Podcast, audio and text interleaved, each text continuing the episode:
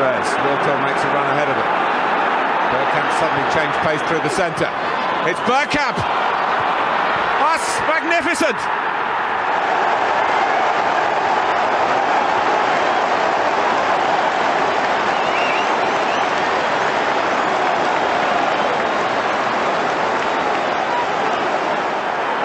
The move, and then this, which left Dabizas totally stranded. Hello, dear listener. Uh, I thought I'd confuse everybody by starting a little bit late, but then that's what we've done. We've been waiting for Danny mainly. He he was the one. The reason we were delayed, nothing to do with Kris and I. We were prompt and on time. It's all Danny and his Yep. banana eating antics. So, Danny, have you finished your banana now? I'd And your and a half 18th cup of and your 18th cup of coffee. caffeine free coffee. I bought caffeine free Tassimos and I was testing them all out to see which is the best and uh, found it's best if you get one strong one and one weak one, mix them together. Oh, So there you go. Yes, I had one and a half bananas because uh, I don't fuck around when it comes to bananas. It's either all or nothing or half. Well, yeah, exactly. well, well, we'll leave you uh, in terms of the well, what should we call you? The Nespresso Goldilocks, uh, and introduce a man that has not been here for a while. Uh, we have missed his presence. He has had a, should we say, an enlightening over the uh, break since it's been away, and it's Kris. Welcome back, the Pirates. How are we doing, Josh? You all right? I am very well, thank you. Uh, we were just discussing which one of us is going to take up the Keith Dover part of the podcast that you need to require of somebody who has not seen a lot of football in the last couple of weeks and maybe forgets about a lot of football players that do play for Arsenal right now. Well, I mean that I think you're, I think you're fit for the job. I, I want you to prove yourself, but I feel like you can do this. Yeah, I, I feel like that might be where we're at. Um, I haven't done my fantasy football yet, so I can't tell you who's injured or not, um, irrespective of Arteta's press conferences. But, Danny, should we talk to the chat box, or have you got some things we want to go through? Because, as you say, there's not a lot that we've really spoken about. No, Loki's there. There won't be many people here because no one gives a damn about football at the moment because there is no football. Hello, Loki. Uh, BX is there in um, South Kakalaki, I think he said he was. Stefan's there as always. Sai is here. Every hashtag everybody out. He'll be full of the carpenter outs tonight. You can guarantee it. Uh, Danny is such an amateur. You don't believe a word they're saying. I was here at quarter two uh, for an 8 p.m. start, and Kris turned up at five past, and Josh turned up at 30 seconds too. Uh, Thunder Road, Carpenter is gracing our presence today. Thumbs up time. Sai, Arsenal women. Is that why Kris is hitsy? Straight away, it's like he hasn't been gone. Someone called Carl Walker sounds like the kind of person who would delay your journey to work. Kris is on. This is going to be a seven-hour podcast. Where's Femi? Femi's kids have got chicken pox, so he came on before the show started and just said he couldn't make it, and then uh, said hello to his kids. And they're covered in calamine lotion. Uh, Thunder says loan watch time. Mm, to do a, in a separate video for that probably. Uh, that's a very pale podcast. Well, if you turn up, Carl, Getting You're full of- balance in, right? full of full of colourful. uh, Actually, it's not very pale. You should see um, Richard. Who's Richard? You should see Kris's trousers. Uh, Petito. God, I haven't seen you for a while. A pirate, potato, and a confused man. Who's the potato? Oh, so- Danny, I'm sorry, but you are very much the potato in that. It's terrible because I've got all the lights on. My mother's still here. She's uh, we had snow. Look, in, it never gets snow. Where is it? It's here. It's uh, look at that snow. It's not There you go. snow, is it? It's like it's like a it's like somebody with with uh, with dandruff farted, isn't it? It's not really snow. It's, it's all gone now. if Um, if, Josh- if Ray if if Ray Fox uh, is watching or listens to this later on, first of all, hi Ray, how you doing? Uh, he would laugh at that picture. Have you seen the conditions that Ray runs in in in in Jeffland? is that knee high. He he runs in some like Baltic with his dog. Oh yeah, it's like full snowscapes, beautiful sunrises. The man is an absolute trooper. It is. How's your run Snow. going? Good. Uh, yeah, yeah. It's not been as consistent as I'd like it to be because I've Same been here. busy with work. But I I will get there. Sun sun's out now, so hopefully I'll get the the lighter evenings. You know. you can do more. Yeah. To be fair, Danny, you were pretty consistent for the last 20 years with your walking and running. Yeah, I've lost about an inch around my belly, so if you know. Um, uh, I had nothing but protein yesterday. I had sausages, pork loins, and gammon. Mm, nothing else. Imagine, good. Imagine the toilet today. I was so happy, listener, that this podcast will not be broadcast through Smell-O-Vision. No, it won't. What are we going to talk about then? Because there's not really much to, is there? I mean, Josh has completely forgot what football is on. I thought we were playing Saturday. Turns out we're playing Monday, which is Sean's graduation day. So I've got to get up at 6 a.m. So I'm going to bed straight after this show, and I won't be getting up until 6 a.m. that day.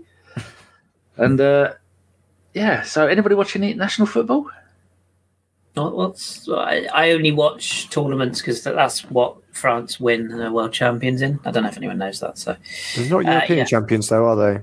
no, but that doesn't count. Nobody cares about the Euros, so it's, that's like, it's I kind of like basically England are now de facto European champions because Italy aren't going to the World Cup. That's how I'm taking it. how is that how it how it works? Hmm. Cool. Yeah, How's it's, it's Harry come home. Maguire getting on? Is he doing all right? Or? He's currently wrestling himself out of a wet paper bag of insults Ah. and abuse. Um, but no, it's all right. Gareth's there. If you don't fuck up for Gareth, it's fine. You're still in the It's fine.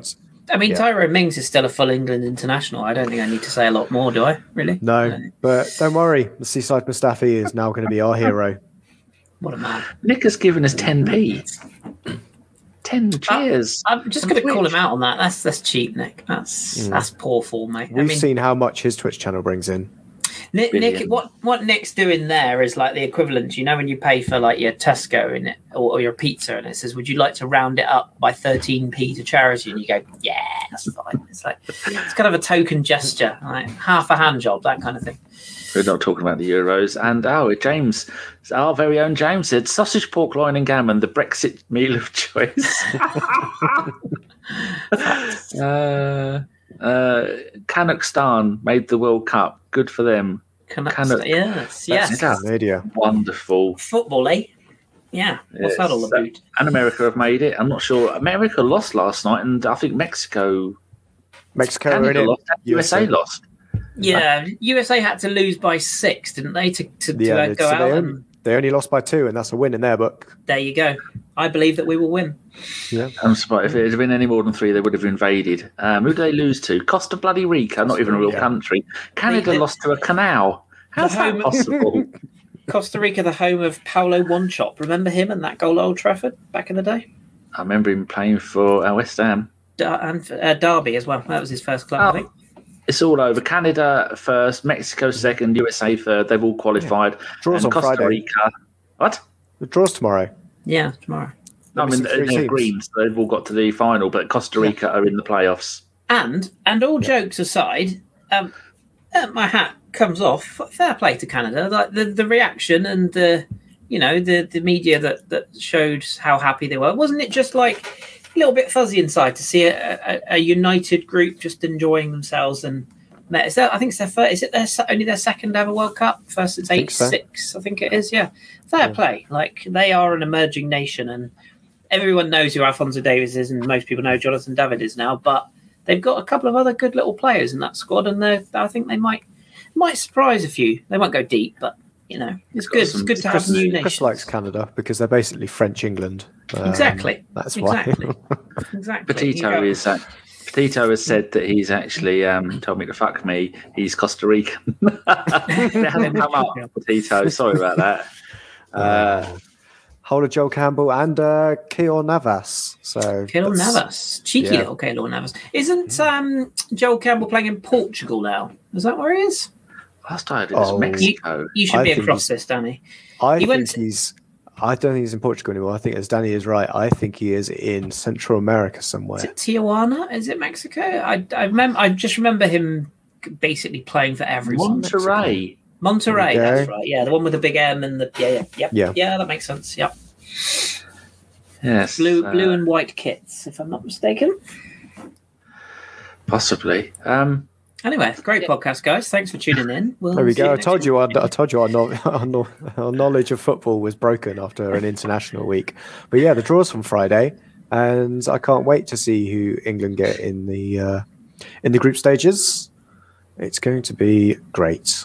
Uh, At least they can't. to- Can't Sorry, get Sweden this year. No, can't get Sweden, but we can get Switzerland and Poland. So Lock it in. that's that's always available, and Tunisia, um, they're available. So we can definitely Here- see. Here's a question for you, Josh. I won't ask Danny because Hmm. no one cares. Um, if you could, would you put Ukraine through and just have an extra team and then let Scotland and Wales fight it out, or would you? What would you do? Because I've seen some interesting takes on that. Hmm. What's the background to that, though? Are they not allowed to play? What's the background of that? Well, Is there's a little bit of an incident going on, There's this Danny, thing between going them on and there. Russia. You might have heard about it. Have, you know, as in, have they not been allowed to do all of their qualifications? No, they, they, they've, They've got, got one one game. game. They they got to play Scotland, which is scheduled for like June. But the Mm-hmm. thought process being that if they if everything is sorted in terms of that there's peace, they're going to be more motivated than ever to get their team there, Mm-hmm. which is not unfair on Scotland, but it's going to be a tougher game. And then the Well, other argument won is Euro um, Eurovision Song Contest. They, they're going to win that. You can't have Well, them winning the World Cup as well. what more could you want? But the other argument is if they if they um struggle to field a squad and they just put out a bunch of you know whoever's left in Ukraine, then it's sort of a little bit you know Oleg Luzhny has stopped managing and gone to fight. Yes, exactly. Yeah, I, mean, I, I, I, I wouldn't be against sort of just putting them through and then you know putting putting Scotland and Wales into a final. Of course, Loki puts it. Just get Scotland out. yeah. I mean, there's that as well. But uh, and at least Kieran Tierney. well, at least No he'd be fit for the new season then. You know, so uh, yeah, Well, I don't know. I don't know. I think it's one of those. I think the players got to be in the right headspace as well. That Hmm. where are they going to be in December as well? Have Russia It's- been kicked out or didn't they qualify? They didn't They got- qualify. I think yeah, they, they didn't make the playoffs. They're shit. Um, Which is quite Yeah. convenient, really. it's quite convenient. Yeah, That would whereas have been a bit Ukraine, are awkward.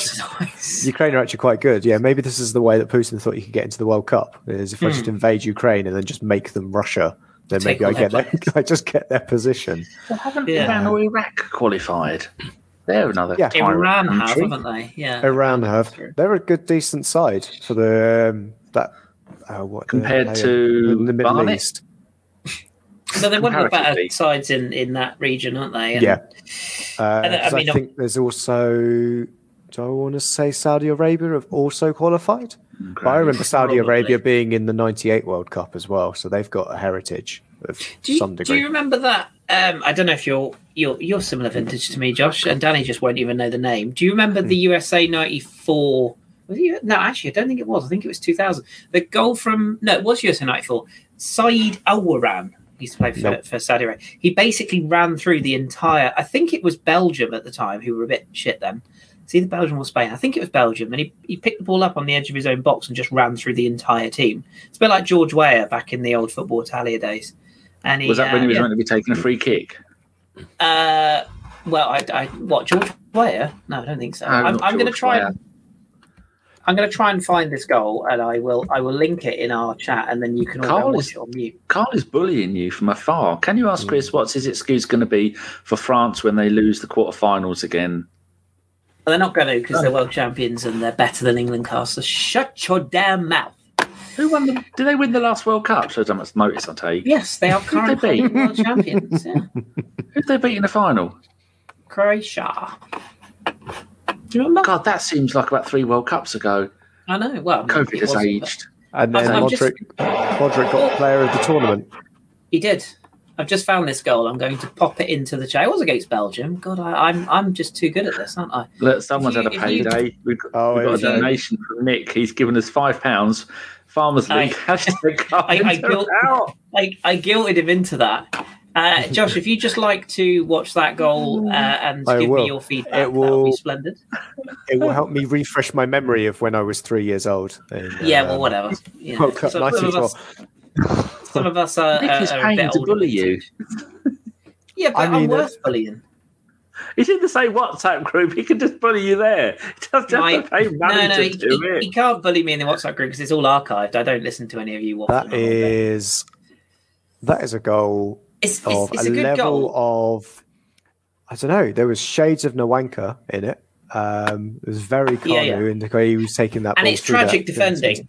Oh, absolutely. I mean, he didn't have It's to walk defending. in such a convoluted dribble. He could have just gone in a straight line through that midfield and defence. But that is four I- four two I in the nineties. If, if I remember, chat, then I will get Danny to post the, the link in the show notes so you can have a little look if you've never seen said goal. Just because why not, you know? Why are we talking That's about the the, World kids Cup do. football? Oh, Oh, that was why- a question why- from Josh, wasn't it? Yeah. Um, no, BX Gunner. I don't know if we're allowed to say Germany have good uniforms yet. I think it's still too early. Um, you oh oh oh I see where you've gone there. yeah, uh, 'cause Yikes. it's got, Croatia's got the best kits in history, and then uh, BX Gunner have to argue Germany. Um, Are we? I mean- are we the bad ones here? are we the baddies? The, the, the, the classic Germany like Klinsmann era kits were quite nice with the diamond German flag Yeah. and the Adidas. That, One of the first there was kits it. to Ni- do I think it was ninety four. The one with the big, almost like a Hmm. a collar of diamonds. That was really cool. I like that one. Have we had that as a throwback kit yet for Arsenal? Give Because it that was under Adidas. Yeah, bring that A- Adidas will Adidas will bring that out like next week. Like the next time we lose, that will be I their was going to next say kit. the next time Okay. we lose, expect it to be released. Hey guys, our- check out our new our fourth kit? Maybe it'll Yeah. be their fourth kit because they'll do a load of throwback World Cup kits and it'll be our fourth kit and we'll That's wear it way just before we fly out. Yeah, I can't wait. Do we, do we want to discuss the new kits while we're on the subject? I'm going to go and get. Um, Why did it- Yeah, I'm very disappointed that we've not moved to Admiral. Um, Admiral that's my or issue. Macron or yeah Macron, or Mitre or Um, Pony. Do you remember Pony? Or- oh, we can't have Pony for many reasons. Um, Circus Spurs. Yeah, sort of uh, I nice mention- notion. 1994. It was Rocky's kits. anniversary today, wasn't it? It was. Was I was going to bring it up at some point. Yeah, 21 Hmm. years. Good lord. Remember that day like it was this afternoon. Terrible. Do you know? Do you know one thing that always bugs me about um, when somebody of such an incredible talent as he, and um, you know, someone who I'm sure we all remember quite vividly, it's the people that actually probably have no idea who he is, but they still put a tweet out saying like, "Oh yeah, you know, what a legend," and it's like, do you even know who that is? And I don't just mean Rocky. I mean every club's got them, haven't they? Like some bloke from Liverpool who played in the 30s will die, and some some pissed up, coked up job centre plus scouse wanker will tweet, "God rest." job centre plus. Uh, you know, or, or like tweet like "God rest Mickey the the watering can Davis" or something, and you just think you have got no idea who that guy is. There's always someone, isn't there? Um, but I mean, it's yeah, Rocky is what a wonderful man, and taken too soon. Danny, you'll you'll you'll have remembered the day. I, I just remember it being quite sad in the in the media, wasn't it? When like, outside the ground there was flowers laid and everything. It's just really sad, wasn't it? Really, really sad. It was absolute shit because we were coming down for the Spurs. I think it was the Spurs game, and then I was on the M20 on the uh, M11, just the contra contraflow come on Radio Five, and there was a tear in my eye. And Chance mum asked me if I was okay. I said, "Not Yeah. really." He was one of my Yeah. favourite players. He was. It was like a Smith Rowe, Saka, all that lot. Proper Arsenal, proper gooner. Never wanted to leave, but he had injuries, and so he left. And then got to the ground, and no one could believe it. And then even the Spurs fans, during the moment's silence, uh, were quiet, and then gave a round of applause at the end. That for Spurs fans was to do that. It's there was an anniversary in the FA Cup we played Spurs and they were respectful as well, wasn't it? At Old Trafford, the Pires Vieira semi semi final, quarter final. I think I think it might be the ten year anniversary. And just uh, look at him. Good looking yeah. chap, lovely, lovely man. he was I often think what he would be like if he was still with us as a pun, uh, a punter, a pundit. I think he'd be seen much in the same light as Ian Wright is. yeah. He'd be better than half the trash that we've got now, that's for sure. Loved by all the fans. Um, Mhm. Brilliant on TV. He's just got a, a, a kind of personality that'd be fantastic on, as a punter. Pundit, And I- pundit. And I think if he was here today, I think he'd also say that he's quite glad those shorts didn't stay around because they were uh, they were a bit dodge, weren't they? Those shorts back in They the were a bit revealing. they were a little but, bit um, short. Yeah, he's missed. And his son uh, Ryan does shows on the Gooners podcast with Mike and Andy, and uh, so you can go and see him, see him over Met there. him very briefly last time I went up to the game. Yeah, Ryan, Last- yeah, just just Did he ask- briefly in the in the trolley. Recognise you? Uh, yeah, he asked for an autograph and a picture. Naturally, I, I declined because I'm Pushed you him know, away. I'm Not, above not now, that son. level at this stage. Not now. But, no, he's a lo- lovely lad, very humble and uh, yeah, very very respectful, very very dignified, just like his dad, basically. But yeah, lovely chap. Only brief, but nice chap. Um, we could spend all night talking about him, but everybody always know, knows about him already, Josh. Um, so we might as well talk about kits. Bit of a bit of a jump, but Hmm. what do we think to that, Josh? I mean, it took me a while to work out what the uh, design was on the. Hmm. Uh, I'm assuming it is going to be our second, is our away kit, is the black and gold. Yes. Um, it's interesting. I'll give it that. It's very. Um, I don't know. It's a level of art that I don't necessarily think will resonate with some of our fan base, our simpler fan base. But uh, I do like it. Um, I'm not one of those that's going to stand up and throw my toys out the pram because a precedent that was set 40 years after. year. Well, yeah, and a precedent that was started 40 years after the club was founded has been ripped up and stamped on, a bit like all of those Second. Amendment wankers. Um, it's like you can't amend the Constitution, keep the Second Amendment. It's the same with the um, blue and yellow uh, away kit in my mind. Um, it's it's not a precedent uh, that re- or a tradition that necessarily needs to always be there because it's you know what it's an away kit. Um, and the pink kit, I quite like it. I love it. seems, it. seems a bit. I don't know. It doesn't necessarily seem like a football kit to me, and it's very It's nice. like a training top, regard. isn't it? Yeah, Seems like something uh, a cleaning classy. company would issue to all their um, workers. That's mainly because my, my cleaner Stacey, her company is called Pink Boots, and everything she has is pink, so it reminds me of her.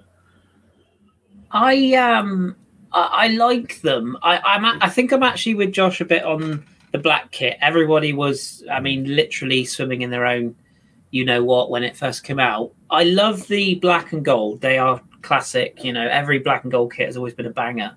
See Barcelona's recent efforts with that. Um, I'm just not quite sold on that graphical design. Not not the AFC pattern as such. It's just it's a bit too prominent, shining through the shirt. Do you know what I mean?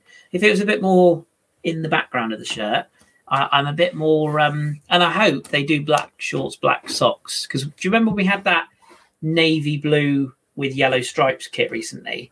The Mm. Adidas one, and then we had black shorts. It's like navy blue, black. What? Why? Why? Just make it navy blue, navy blue. Anyway, so that's my thoughts on that one. The pink one, I love the little detail of the old crest. The little, what are they called? The little bell type shapes. Oh, I You know know. what I mean. Yeah, they look like Of little the- Christmas trees. Fleur de lis. I it's love that. I love that. It's a nice Isn't little it? throwback. No.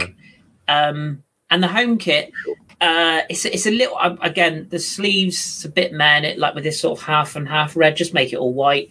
The the collar, I like the fact we have a collar again. I just I'm not sure about that lightning bolt. It's a little bit, I know it's a bit tacky. Um, it's fine again, uh, but again with the home kit, you know me and the home kits. Can we just not have white socks, please?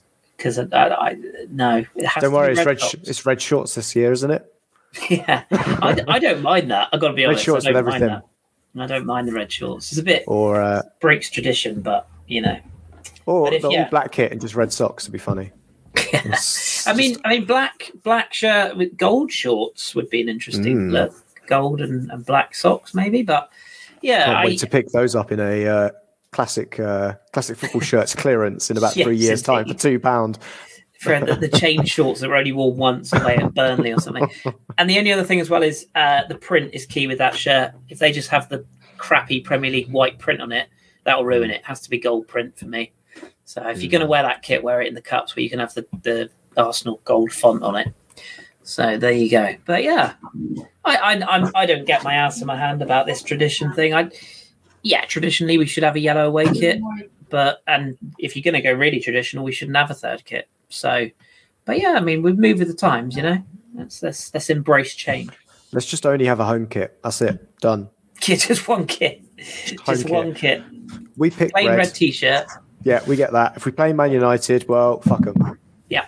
That's it. We just don't play Man United or Liverpool ever again. Which I think Exactly. yeah, would be all right I'm doing a box. Um, it's just weird that there seems to be no continuity. I don't know if you've thre- you've just said that. There's no continuity between the kits. The badges aren't all the same. The collars aren't all the same. It's like they don't care anymore. I remember the days where all the, the both kits would be mirror images of each other, and the, I like the fact we've got a pink badge, and I like the pink kit. The black kit would probably look better from a distance, as Bette Midler probably once sang. But I, I think all black would have been better. I don't like all the Arsenal retro banana things in it. Mm. But unless they do an 8XL, I won't be buying any of them. I'm only a five or a four. After that Allegedly. banana, probably a five. yeah, so like- I are think you it's going to like buy them? somebody. I, You mean, buy them all, Kris. It's at, at Well, what like, point no, are you going to buy actually- them, though? actually, that's a myth. I broke my tradition of buying every shirt since the year I was born. Uh, last year, I never did end up buying the marble one. Uh, nor did I You buy will the go back and one. get it, though, wouldn't you? Well, I mean, yeah, if it comes up cheap, but they're hard to get now. Once they are sort of not stock at the club, unless you go on a classic football shirt, and I would not Hmm. pay um, like eighty quid for it. And this year, I haven't Paul got the Dawes blue on kit. Twitter. Have I checked what? Sorry, Paul Dawes, D A W E S. He has a Uh, load of stuff. I haven't. I can. pod. I can tell you as I. I'll show you my camera. I do have the uh, current home and away, and of course the uh, shirt home and away of the world champions. Uh, I do like that custard one. Um, yeah, it is. It is nice, um, but I. Yeah, I mean, I, I- will buy them if if I've got the money, but I wouldn't, you know, sell my family to get them. If you get what I mean, like I wouldn't be. Actually, I would because I can't stand my family, but you know what I mean. Um, I don't know. We'll see. And if they're like fifty quid, I it's a bit of a rip off, isn't it? Oh, they'll definitely be 80 quid because they're Yeah. performance wear. I think we'll get to the point where maybe if shirt sales start to slow down, they'll start bringing in stadium kits again. Oh yeah, and those will be, so you'll just get t shirts instead. Because to be honest, how many people that buy football kits wear those football kits to play sport in? I know Yeah, there's someone true. going to go, oh, I do, I run in all of mine. I was like, I'm not talking about you, I'm talking about the vast majority. I, uh, I, so much. for, for anyone who is a runner, try running in a football shirt. It's not a fun experience, uh, and you look like a bit of a wanker. So- I, I enjoy it, but then you realize you've got, if you're an idiot and you've got a name on the back of your shirt, someone just shouts, Oi, Carlos Vela! Oi, Carlos." Exactly. Yeah, exactly. And and of course, if you are a little bit chunky or a bit slow and you're wearing your team colours and you get crossed by a Spurs fan or a Man United, then you get extra extra grief. So, not worth it. Um, I Always- agree with um, who said it in the chat, Mister Waffles. The uh, I'd like to see the, the the burgundy, the red currant, make a return at some point. I was a big fan of that. Can you imagine? Picture this like a red currant home shirt with gold sleeves. Can you imagine that? Oh, I- that'd I can, and I'm not sure how I like it. Oh, I think that would be quite nice, you know, or just just a little bit of gold detail. Um, Mm. That that kit was a banger. You look back seems at that now. very um seems very Roma from when Roma had that kind of spate of doing amazing kits then dropped off again. Mm, yeah, true. It's kind of gold and very dark colours. They're Um, with New Balance now, aren't they? And I don't really like their kits. They're a bit Mm-mm. cheap, but yeah. No, I'm a big fan of the burgundy, and I think yeah, if they did a if they did a burgundy um, home shirt again, even burgundy with white sleeves would kind of work, and then uh, maybe burgundy and white hoop socks. Oh, that'd be well, nice. how long is uh how long is our contract with Adidas? And it's uh when can they get that to roll in? Well, they'd have to buy it off Nike, couldn't they? Depends if Nike's Mm. got owns the uh design for the red currant as well. There's, there's a few there's a few bangers next year. of Various teams that I've seen leaked already. Spurs' is new kit is traditionally shite as usual. Uh, it Generic. looks like a a gown you wear when you do an operation. It's It's- ridiculous. It's just crap. Um, Yeah. But yeah, Spurs are the only kit uh, and the only team that I've seen to manage to put together a terrible black and gold as well. They did a few years ago. they did, didn't they? Because it was Mm. kind of like off. Yeah, off. They did a kind of what the true color of gold is. So it was Mm. more like a caramel color. kind of like shitty diarrhea color, which is Mm. quite apt, really. Um, they Yeah. just need a slice of lasagna across the back. And it would have been, Just on the shorts. yeah, just across the back of the shorts. Yeah, or like you know, Uh, like occasionally if you have had an awkward night and maybe you had white boxes, there's just that skid up the back. That would be like, yeah. You're getting off topic here. Get back onto football. Um, Sorry. Got a couple of things here. Uh, Sai wants to talk about the Ozil and Nacho thing. Do we do we want to move on to that yet? And Mark Uh, wants to know about Bruno Guimarães. Talk about Okay. Bruno Guimarães. I can fill Mark in. I think he actually wants to know about Lucas Paqueta, doesn't he? Or does he? Or is it a bit of both? I'll cover Marcus in a minute. We can we can talk the uh, the goggly-eyed wonder if you like. Yeah, we'll keep it on Arsenal before we go to a. Um, oh, I was trying to think of a Newcastle legend. Peter Beardsley. Peter Beardsley Wonderland. We'll give him I a decent one. Oh, I don't think we can use Peter Beardsley, can we? Isn't he a little bit of a? Oh, is he cancelled now? I think he's. I think he's Oh. cancel culture. Yeah. What about I think Keggy?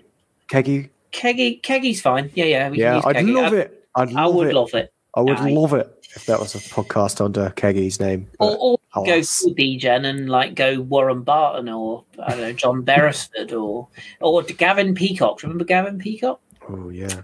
Danny will remember. There's Gavin one. Peacock. Joe Willock Wonderland. Why not? We've got one There of our go. own up there. Done. There you go. Um, Uh, Philippe Albert with the best song Philippe in football. Apart from the Tuesday Club where they had that, um, we've got Odegaard number eight. That song they someone wrote in with was absolutely Yeah, it was stunning. quite good, wasn't it? Yeah, that was yeah, quite good. amazing. But that Philippe Albert one, Philippe, Philippe Albert, because everybody knows his name. They'd sing it to the tune of Rupert the Bear. Fantastic. Although Newcastle, I think I don't know the full lyrics, but they still have the best song for a player. Do you remember Habib Beye when they had him? And they'd be like Ooh. Sunday, Monday, Habib Beye. That was fucking genius. That was good. That was good. Um, and the best chant ever was. Um, do you remember when FC of Manchester were relevant? I don't know if they still are. mm. And there's a FC United. YouTube- yeah, that's the one. There's a YouTube clip of their fans, and um, it's like the stand, and there's a, a couple of police officers walking past, uh, and I think they were losing, and the police officers walk past, and and then you just see all of them lean forward. They're like, "We pay your council tax, and we buy your fucking hats." Just that was that was good. I, I I approved of that one. So there you Nice. go. Anyway, Ozil. Uh, um, yeah, Ozil. Oh well, should we start about Nacho? Because Nacho was the one that I think kind of was the catalyst. He spoke to Mm. four four two during the international break or at the beginning of it, and What yeah, what an interesting bit of tidbit he had, didn't he? Mm. Um, Danny, can you read? Did you read it? Oh, the uh, yeah, I did because it Nacho was Monreal one, not the Ozil one that came in the Athletic today. No the the other one that was um, 101 goals or something like that. I read it on. It was about four bits of Oh. information, but an entire page full of shit. I think the gist of it was that Monreal said he he had a problem with everybody, and that's and I, like we didn't know that. I mean, you have to look at. I think it's 2014 FA Cup final. I think it's that when we beat Hull three two, and then when when they scored, he, he carried on walking back to the centre circle, and and then people brought up other videos. There's a whole thread of it about two or three months ago, and there was another one where they scored. I mentioned this the other day, and then there was uh, I think it was Sa- Özil might have scored, and there was Sanchez with him and two other players, and then Özil looks around and goes, well, "Where's everybody going?" And Sanchez says, "I don't know," because they weren't celebrating with him. And you think Hmm. even back then we were thinking something's not quite right here, but it's spoiled brat syndrome, isn't it? I think it was uh, won the World Cup, didn't know what to do with himself, no motivation left. Um, per Mertesacker said it. That's the reason he retired so early because he was like, I just can't bothered. Fucking won it. Where do I go from here?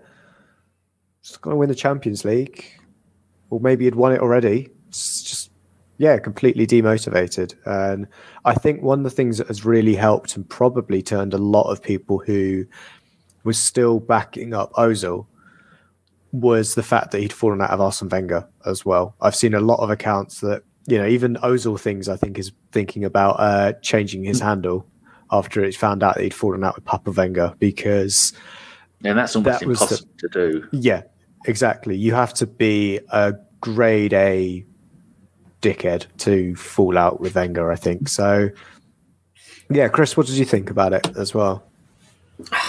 just it's just hard to tell, isn't it? Like, it, I don't know. I think the the trouble with Meza is like his talent was was undeniable, but it's just. It, I almost, I, I, I can almost see the parallels between him and, and Neymar. It, I know it's a weird comparison, but he's going to have one of those careers that you look back eh, when when our kids kids or whatever, and they're going to say, "Oh, do you remember that Özil guy?" Mm. And I feel like the same will be said with with Neymar, in that they'll go, mm. "He had everything when he could be bothered, or when his attitude was right, or when he wasn't partying, or when he wasn't dishing hmm. the dirt." And I do, I do think that Arsenal's treatment of him at the end wasn't the best. But then you also wonder why that was the case. Like, you know, how many years did did Arsene uh, cover for players who were being shits behind his back. You know, the, the, the shit he took for RVP when he stabbed him in the back. You know, even the Cesc thing. Whether you believe you believe what you want to believe, I still think it's a load of waffle that he went on strike. I just just think it is. But um, yeah, whatever you believe, like Arsene would always go to bat for players. And, and to a degree, Arteta does as well, you know, to a degree. But um, it yeah, I just I just think with Bazza, I think somebody tweeted earlier on today, and I kind of agree with it. It's like one manager, you can sort of understand it. When it's like two, three managers, you start Mm. starting thinking, actually, is there a bit more about the guy than than the managers he's worked under now? Is it a bit about him?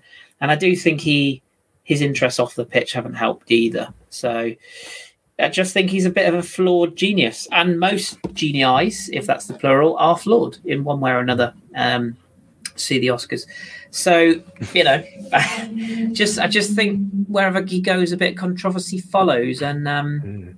in a way, Arsene Wenger was the right manager for him at the time, and then it all went a bit wonky, didn't it? So. And it has certainly um, gone wonky in Fenerbahce, which I think mm. was the other thing that was being discussed and was um, broadcast from the Athletic. Uh, I think do, a couple do, of days do you know? Ago. Do you know the bit? Do you know the only bit that sort of rubs me up the wrong way? remember when we had the the, the bastards, as Danny called them, um, mm. the the German alliance, if you will. Uh, we had Kolasinac, Mustafi, mm. um, there was two other. One of them was Guendouzi, and there was another one, wasn't there? But um, Sokratis. I, Sokratis. I, I wonder if because Guendouzi was quite close to Özil, I think he still is. Mm. Um, and whether you like him or, or you don't, he's now a full French international. He scored his first goal of the night. He's been very good for Marseille. And I just wonder, had he ever aligned himself more in mm. the Saka Smith Rowe sort of area? I wonder if Arteta might have given him another opportunity because the talent's there, mm. I hmm. think, whatever you think. But I think it was just the fact that anybody that was mm. tainted by the Ozil touch, I think yeah. Mikel went, no, not for me. It's definitely that that you could see that it's mm. um, yeah you say that about any person you say if they didn't have that set of friends they could have been president or whatever. Yeah. they could have gone on to great things. And i think Influence. it is exactly that kind of thing with Guendouzi that yeah he got into the wrong crowd. And there as you say chris the talent is there for if a manager wants to try and bring direction to his game they can. I think what the great thing is is under Sampaoli, so yeah. positioning isn't necessarily no. the uh, top attribute you need to have when your uh, formation is just okay. Here's all the magnetic dots possible to me, and they just chucks them at the whiteboard and says, "Right, yeah. there we go. That's what happened." And then scrolls it again, rolls it out on another place, and that's where you're playing. Although, six minutes. strangely, Marseille's return to form mm. is because he listened to his players and has actually played a more structured four sort of four three three version. so in a, in a, weird way, yeah. it's like yeah, but um, yeah, you're right. Yeah. I just I don't know, and and when Nacho Monreal is calling you a cunt, you you probably are a cunt. Let's be honest. I mean, Nacho mm. is he's the most uncontroversial character we've ever had, isn't he? Like mm. just completely chilled kind of guy. I imagine really... imagine uh, Santi was just like, no, don't do it, don't do yeah, it, Nacho, don't do it, don't do it. just yeah, yeah, just came out and had to say it because I think it clearly when, shows. You... Sorry, go on.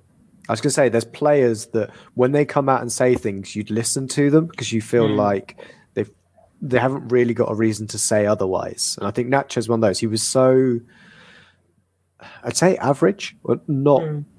He was consistent. Consistent. It's like him and Bacary Sagna. They were really good mm. at what they did like consistently yeah. really really never good. kicked up a fuss outside was always spoke well of people so left in good grace came in yeah. when we needed him at the time of most when he came in from Malaga and and I think as well with with um someone like someone like that you just mentioned Santi Cazorla there like mm. when you really look back at it forget the honours and I know you can't technically forget the honours but if you take the trophies away would I, I would argue Santi Cazorla is as good a footballer as as Mesut Ozil was Mm. Do you know what I mean? And and look at the difference in how they're regarded as people. And, and I know What's Santi had went through a lot.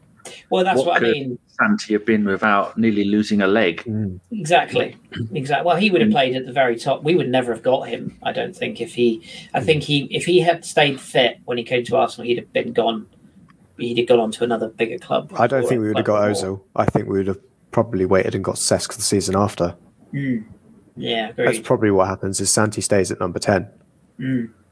I run he, that. He had he had everything. I've I've seen probably like mm. you two. I've seen many players in the flash in my life. Santi had just everything for a guy who's like my height, if not smaller, which mm. is very small, as everyone knows in the chat. Um, you know, balance. He had, a, he, had he was deceptively quick for for a kind of squat, chunky little fella. Um, shooting, vision, passing. He could put a tackle in. He was a leader. Like he just had everything, and you just think like, imagine if we'd have had the midfield of a, a Pompes a Pomp Vieira, and a Pomp Santi. Can you imagine that? Oh, like Loki puts here, and Santi played the away games. I've just been looking at Ozil's time at Fenerbahce, the number of away games he missed. He's not missed many games, other than when he has a, a whole string of games out injured, like he has had recently. But when it came to outside the M25, he didn't want to know, did he? No.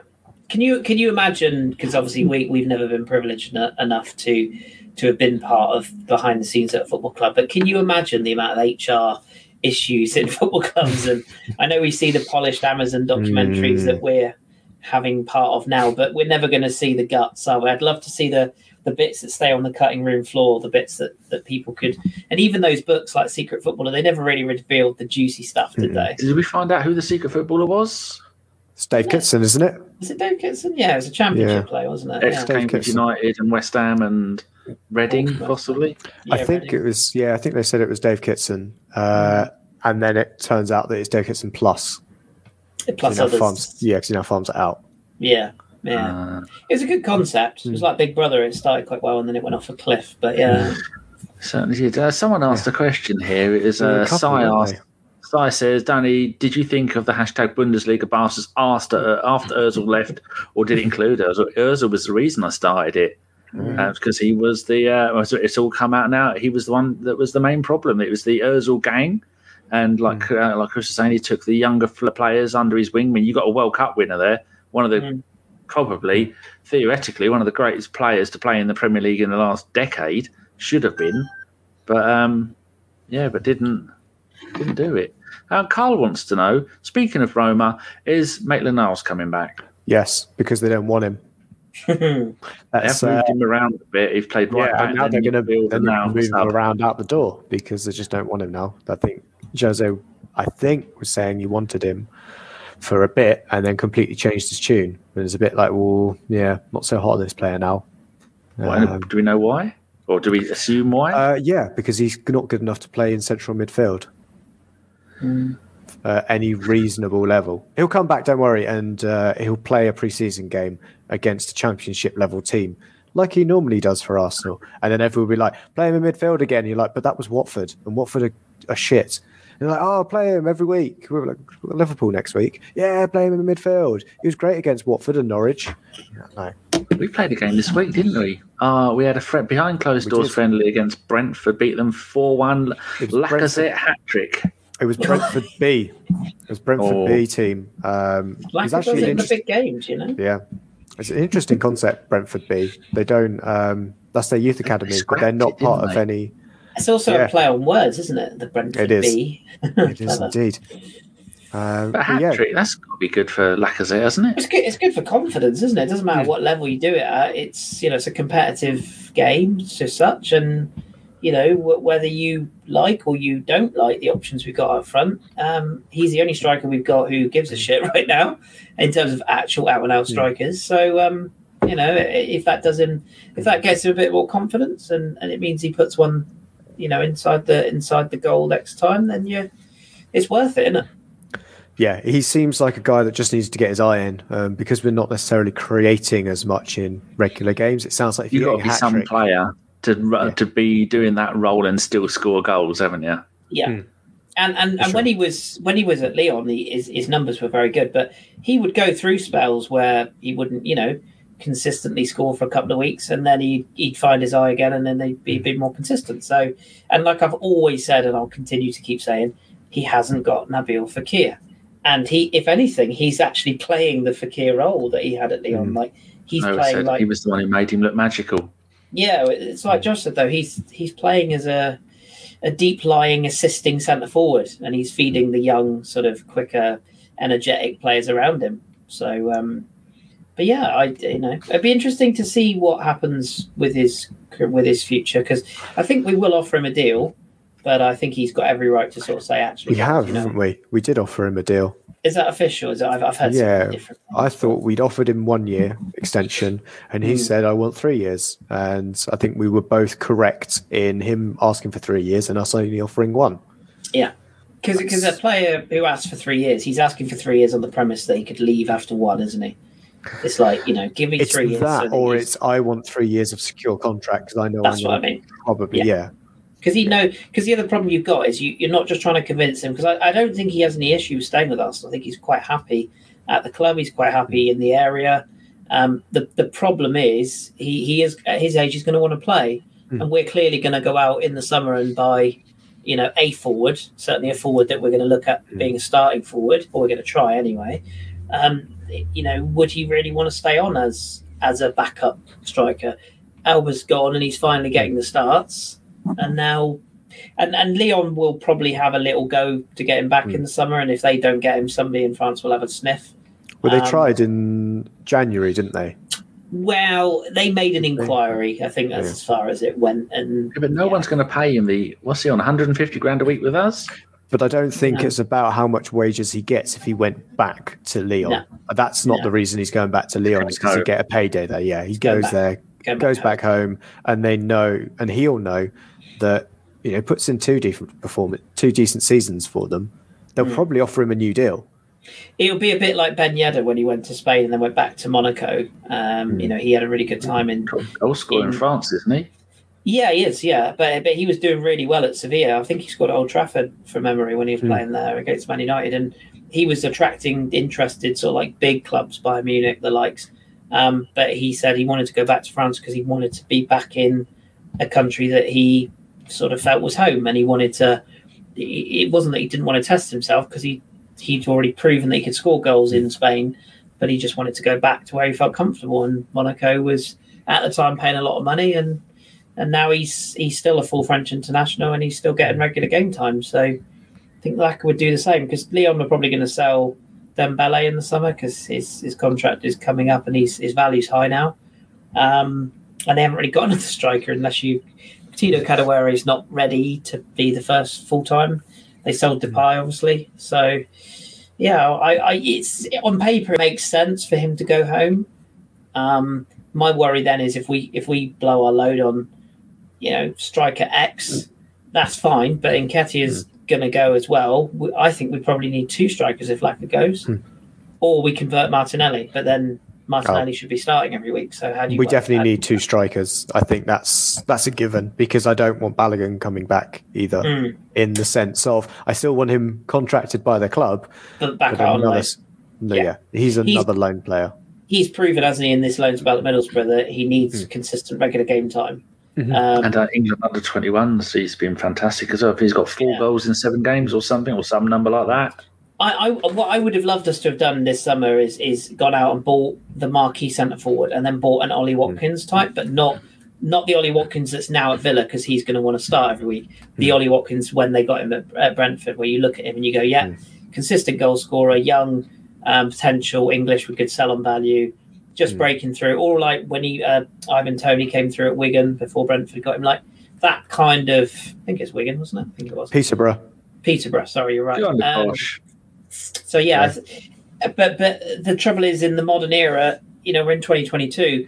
You know, Arsenal are not going to go and buy Chris Kiwomya when he was in former Ipswich like Mm. we did back in the day. Now we're always Oh, that was just desperation. That was. Yeah. I don't think we're going after Ben Brereton. We'll put it that way. Because Exactly, that's, that's- the there's that's plenty the of I think that's the other thing of goals in the championship definitely don't translate as well, Mitrovic. especially for the money. Well, yeah, Mitro's Yeah. going to smash the uh, but, but smash then, the record set by Toney. Five goals, season. 30 goals. Five goals, 30 goals up then- and down every But then on on the flip side, and you know, if Danny, I'm sure you've got the button ready to push. To, Chris talks about French football, but Hmm. there is players like Hugo Ekitike at, at Reims who, you know, Newcastle sniffed around in the summer and uh, in the winter window, and he basically said, "I actually quite like." There you go.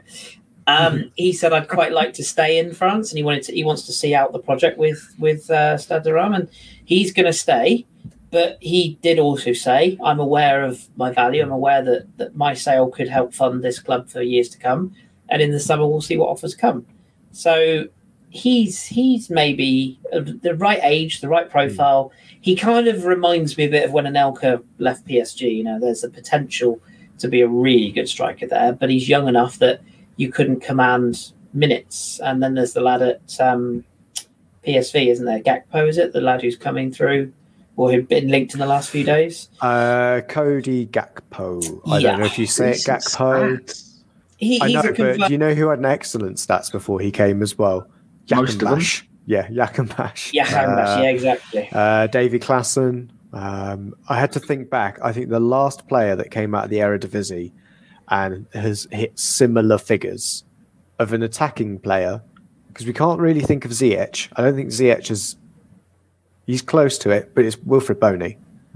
You're Someone can, fi- if someone can find me an Eredivisie straight signing out of the Eredivisie to the Premier League that hit the ground running better, or uh, between Wilfried Bony and today, then I'd be shocked. Let, let me chuck four names at you from Eredivisie Hmm. history. Jan Vennegoor of Hesselink. Do you remember him? Celtic Celtic legend. legend. Yep. Hey, there you go. Jan, Pierre Van Hooijdonk, of course. He's the most famous Celtic one. legend. Um, and I'm going to throw two absolute belters at you. Afonso Alves. Ah, was- Middlesbrough.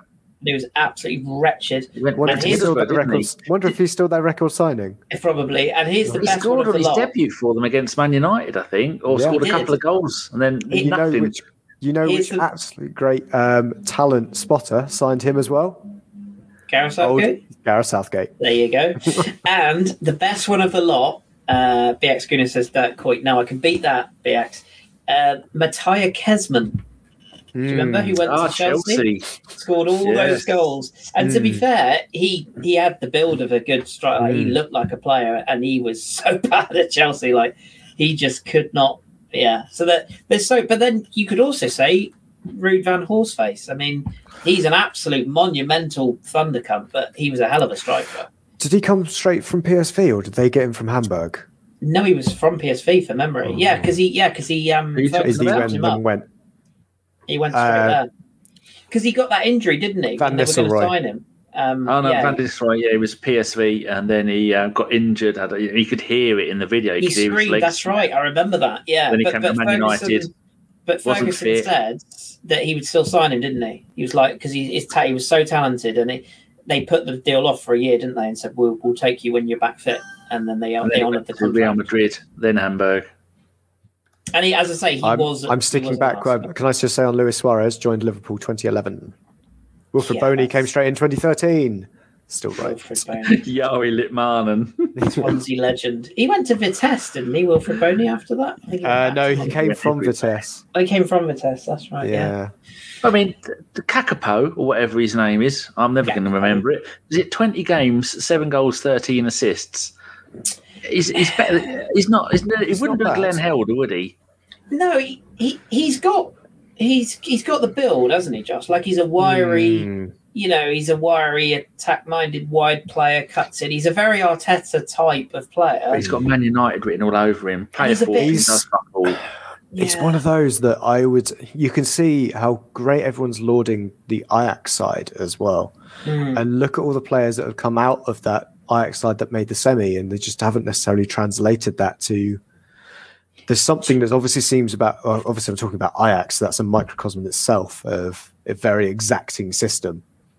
I Um, prefer I prefer the Benfica lad, Darwin Núñez. Núñez. Is it? I, I, Different uh, player he's- though. He's a Striker. different player, but he's He's but he's six a, one. yeah, he's a burly, hmm. strong, powerful. He, he's but- not going to fuck around. Touch of the Giroud about him with his, his and, kind and of he's feel. Uruguayan, so Uruguayan, which means obviously he's going to be an absolute arse bandit. You know, he's going to be an arsehole. So, I but I like and, and fantastic hair, which we all know is crucial in the signing.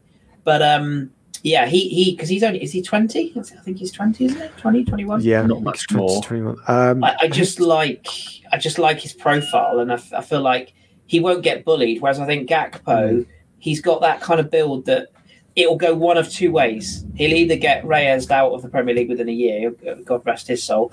He'll either get kicked up and down the league for, for twelve months and then come good, or he'll go full Cabadiawara and nobody will ever hear him again. It's Yeah. a bit. Um, I was going to name a, name a player in France as well that I was going to say might be similar. Um, and oh god, which teams he play for? He's, I want to say he's Ghanaian winger, plays on the left, cuts in his Oh. right. He might be at Rennes. oh, do you mean Sulemana? Yes, but he doesn't play with at Sulemana on the back of his shirt, does he? He plays with No, his first name uh, on the back of his Camille. shirt. Kamal, Kamal, Kamal Sulemana. Yeah. Yeah, again, similar profile uh, to Gakpo, but a bit more, Mm. again, a bit more hefty. Yeah, he, That was the one I thought we'd look at. Um, and he's another cuts in Mm. from left and right, and you Mm. know, yeah. Uh, It seems like- Kuladin, Kuladin, isn't it? Is it Kuladin? I can't remember. I'm going to look it up. But yeah, I signed know him in that I know FIFA, Kuladin. if that helps. Yeah. But, I'm sure it's um, Camel D- Kamaldeen Sulemana. There you go, Kamaldeen. Yeah, and that's what he has on his shirt. Yeah, and they, um, they are, yeah, he got dubbed this week. The next Messi, so not Messi, next uh, Mbappe. So you know, Oh well, um, it's you know, bound to isn't it? yeah, that's unfortunate. Sorry for He's off to Madrid, isn't he? Mbappe or uh, Yeah, Okay. yeah, I, Yeah, I think, I think, yeah, Yes. I think it's pretty likely. Yeah. No, Would you because PSG take? sign. They're going to sign um, oh Dembele. Would, would you? Would either of you take a gamble? I can't believe I'm going to say this. Would you take a gamble on Eden Hazard? No. Have you For seen what? his goal stats? He I mean, scored the- more goals in half a season from Christmas to the end of the season, his last season at Chelsea, than he has in the three years that he's been at Oh yeah, Madrid. the, Madrid's been a write-off, but He's a Mm. he's an injury prone. that's No. the only worry, isn't it? It's the injury. We don't need uh, we don't need any more fake. fake, fake Galacticos. I'd say uh, if I was going to go for a Hazard, I'd go after Thorgan. Yeah, Let's put it Dortmund. that I was way. just curious. I just, wouldn't bother. More with, versatile. um, It, it appears to be a no in the chat, by the way. Yeah, I think he is. No, I think he. I'm not saying I would. We definitely. I've seen a link come to say that Hazard was linked to Arsenal, but it just Hmm. just look at the profile of players we're trying to get, and Well, it's it's sniffing around Chelsea's bins again, isn't it? It is. Like, uh, you know. It's it's going around the back. Someone else has picked something out of Chelsea's bins. You know, had a We bite tried- of that sandwich, gone, oh, that's fucking disgusting. Chucked it on the floor, and then we go and pick up that sandwich and go, I'll give it a bit of a go. I'll give that a go. It's been in the puddle. Still yeah. We've, we've Still refried it. We put it in Yeah. the fridge for a day, re- reheated it, and hope for the best. Yeah, yeah. I mean, Like- I, like- I, I personally wouldn't, says. but you know, He says he, he'd rather sign Mickey Hazard. or, or Uh, Willian. Oh, Mervin's already just said that. Yeah, get Willian. Yeah, yeah. There's a very smart thing that might happen as well with um, old what's going up at Everton. They got no money, so they're gonna that's a surprise. they're gonna have to chop in one of their strikers in the summer because no one else is gonna buy anybody. I, I wouldn't shouldn't want. laugh. I wouldn't have Richarlison. N- Well, No, I'd- you'd love him, Charlison. Oh no, if you want oh, a he bastard in your on his- team, He can't If stay you want a bastard in your feet, that team- prick, can he? He's he's the type of player. If he's your player, you love him. Mhm. Anyone else, you think he's an absolute weapon. He he Yep. is. You know, rolls around, does that flicking hand thing. Mm. Oh, he's a cretin. I can't stick him. Does it top when? but- Does it top when the ball rolled into Son and then he went down like he'd been shot? Yeah, but how the FA don't do anything. That that is the perfect example to, to a situation make an example of him and go, you're getting a ban for that because We- that ball barely touched you and you we, fell we down. can't we can't say on air what Son is, but we all know, don't we, Steve? God rest his soul. We all Oh, know. Steve shouting it from we the all know what Son is. So uh, yeah, Well, talking we'll of just leave Steve, that there. I've, I've con because you lot are all fucking useless for the last two years. I've contacted Vivian, and she's going to do the wording for his plaque outside the stadium. And I need someone to get hold of Dave's family and let them pick because the amount of times I've asked you lot, the plaque has been paid for, both of them. And uh, you, I go, what should I do? What should we? I'm not picking it, so I'm going to let the families pick it. So That's hopefully, nice. maybe this summer we might have Steve's plaque and Dave Hollick's plaque um, next to each other outside the Wow. Emirates. well, Danny, I can't believe it's taken you two years to sort it out, you lazy fucker. You lazy shit. How dare you? That's our legacy down the Mm. drain. Uh, oh, Carl's been asking some more things. He's very active today, isn't he? It is. don't, let me, don't let me forget uh, Mark's question as well, because I will. It's I will saved in the, Yeah, in the we've starred got it. box. Cool. Uh, so yeah, Carl's asked if Watford should go down. Should we bid for Dennis? Yes. Yes. yeah. Dennis. Seven million? Would it be ten million? They, they paid three million Hmm. for Dennis. you when they not- got him. Would you not? Yeah. Because there's there's three at Watford, isn't there? There's Dennis, there's Ismaïla Sarr, and there's the other one, isn't there? Hernandez, the one that scored the bicycle kick against us. Chucho. Yeah, I don't know. Um, again, are they good enough to step up? I don't know. Sarr I like, but Mm. he's had, he's got a bit more miles on the and He's a bit more experienced at Premier League or in, in English football. Um, I don't know. I, I'd be more tempted to have a little sniff around the Palace boy if you were going to go that end. What's his name? The uh, the French the French one, the one No. the French one, Olise. As Olise, yeah, yeah, Olise. Olise, So yeah, he's Fred. Um, Is he? he is. He's playing for France under 19s, isn't he? Olise. He- Oh, I, he and then well, I know England- he's. England are trying to get him at the moment. Yeah, he, I was Um, going to say he's got English Patrick- parentage, isn't he? Yeah, and Patrick Vieira was um, very, should we say, diplomatic when he said he's not trying to influence the decision that Olise makes I- for his, uh, yeah, for the choice of national Paddy. team that he has. But yeah, Do you know? Do you know what I love about Patrick Vieira as well? Is that This will be a see- long list.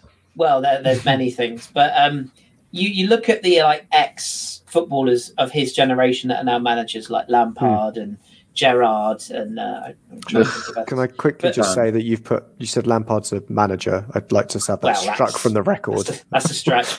Even That's Gareth long. Southgate, you know, before his time. But you look at those sort of managers; they're quite trim. You know, they're all immaculately turned out. Paddy's had Paddy's had a few burgers, hasn't he? He's he's he's enjoyed his retirement, and I love the fact He's rounding. He's rounding out nicely. because he always had quite a round face, but he's quite a chunky chap. But you just know that on a training ground, he takes numbers. Oh. Like you just know that he's still got it. Like that, You're not that- going to see. He's one of they that he's, doesn't he's away. running. yeah. Yeah, in training, he's there. Uh, Royale with cheese in one hand and just dribbling through the players. Just doing keep ups with the other Yeah. one, like in the queue. at A Wanzi World Cup. but, but then, but then, you, and you also know with Paddy, um, that time when he actually went radio ran at the referee at the end of the game, like you know that because he's a very, I, I never forget, like when you see interviews with him and that famous interview with Roy Keane, he's very softly spoken. He's a very, Mm. very sort of you know African French because he was Se- Senegalese um, growing up, and um, he's very softly spoken. He's very articulate, and even Henry, I think, is more of an aggressive talker. Vieira's very quiet and quite shy. But you just know when it somebody does something wrong in training, you will come down on that player like a ton of bricks. Like He's got that thing that it's it's different to Klopp. He's got the stature of Klopp. yes, But if one of them came towards you with a face of thunder, which one Mm. scares you more? The Oh, angry, shouty man or the quiet? Vieira would guy. Vieira would slide the knife just into your windpipe while you sleep, and then he would Hmm. loom over you and laugh while he did it. Whereas Keane would come in like with a, a like a concrete block over your head and go, "You fucking," and that would be it. Vieira would just do it quietly and slide into Hmm. the night and not get caught. Is is yeah. I'm not. I'm not actually just for legal reasons. I'm not suggesting Patrick Vieira is a serial killer, by the way. But um, yeah, a silent assassin. But well, just yeah. I'm just obviously Palace next for Arsenal. I hope he has an awful off night, but he's he's a good manager, and he he was always good at Nice, uh, and he's done his time. He did it America, didn't he? He was over with um, New York what City. called New York City. Yeah, he's he's he's you doing his apprenticeship. When Arteta leaves us for Man City or Barcelona, do you think Paddy could just slip right in there? It depends. It depends when, doesn't it? About Hmm. two years.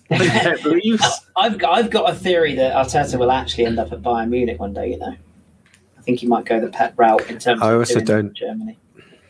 I would also say if Guardiola leaves and Paddy's doing a decent job, then Mm, Ex Man. there's Yeah, ex City Group Oh, manager. fuck, yeah, I forgot about that. yeah, good point. Yeah, Yeah. He's already managed. basically um, there'll be two of them. quarter- He's already managed a quarter of the Man City group sides, hasn't he? yeah, exactly. It's He's only another got one. Melbourne to do. I tell you what, as well, I, I wouldn't be surprised if PSG had a little sniff around Vieira if he if he got to the end of. It. Oh, the they season. could get bloody, bloody Moses in to manage that club, and they still win, fail to win the bloody Yeah, Euro- it's, Champions it- League. it's it's hard to disagree with that. Yeah. Although I still think Conte's going to go there, which will be hilarious if he does. If you had to, this is a, um, Kris. In one sentence, what do PSG have to do to win the Champions League? Uh, delete the club and start again. Fair enough. I That would agree with that. Um, what, what PSG needs to do to win the Champions League is get get rid of Leonardo, the sporting director. Um, Al-Khelaifi, the owner, needs to keep his fucking business out of team affairs. They need to sack that fraudulent Argentinian fuckwit of a manager who can't manage his own dinner. Absolutely overrated. Yeah. Um, they need to get rid of Neymar. Um, they need Stop to trying to be the French Galacticos and just do it Yeah. properly. and they need I need to play some of the, the talented young players. Do you remember Christopher Nkunku? And I said a few years back he's going to be a star. How well Is he he's done. midfield? Big midfielder. Yeah, come to Leipzig, absolutely brilliant now. Um, PSG will always be hated because of their money uh, and because that they they brand their club very well, and that's why they make money. And you can't knock them for that because Man United did it. You know, clubs are, being smart with their money. But the problem with PSG is they the, the reason they're hated so much is they're very sore losers. Um, they've got some very dislikable players. um, and they don't give the opportunity for the younger, talented players to come through. Um, and they feel like they're bigger than everyone else. They're trying to buy instant success, and um, unfortunately, it doesn't work. And I hate to say it, but if I think if I was managing that club or I was owning that club, and Barcelona said, "Look, we'd quite like Leo to come home," I would let him go. Um, I would ship Neymar out, um, and then I would do everything I could to keep Mbappe, even though they, they can't. I don't think now and I put Di Maria back in the side, and you go for a left winger and you start again because, like you said, Danny, you can't you can't just have attack and no defenders. And when you and the problem is as well when you they sold Thiago Silva, who's still Chelsea's best defender, um, because he said he wasn't good enough, and yet he won the Champions League. And and when you've got a player like Marquinhos, who is still one of the world's great great central central defenders, when he's having to basically hold the defense together the whole season, it's inevitable that he'll have an off night one night, like he did against Real Madrid, where he was horrendous. So when you're reliant on on that, and then you've got Kimpembe alongside him, who's just a, you know, he's got everything that should be should make a successful centre back, but an absolute rock for a brain at times. Um, it, there's just so many dislikable things about PSG, and I want I like PSG to do well, is, but it's the opposite to what Jeff says. FIFA is real life for them. Yeah, it is. It is a bit. Yeah. Um, and, and there's the a player is, on a free. We'll have him. But they, but the thing that the thing that is frustrating with PSG is they they could have gone, they could have gone the Arsenal way. They could have had all this money and actually said, you know what, we're going to invest it. We're going to bring in the young, talented players, and they could have been quite likable. Like if um do you remember when Malaga had all that money and they brought in some quite likable players, didn't they? And uh, and everyone was rooting for them in the Champions League. Or Dortmund when they brought through. Like if if these big clubs actually went, do you know what? We're gonna like if Newcastle with all hmm. this. Actually, no, that's a bad example because Saudis and yeah. But just say I don't know, a club got bought out.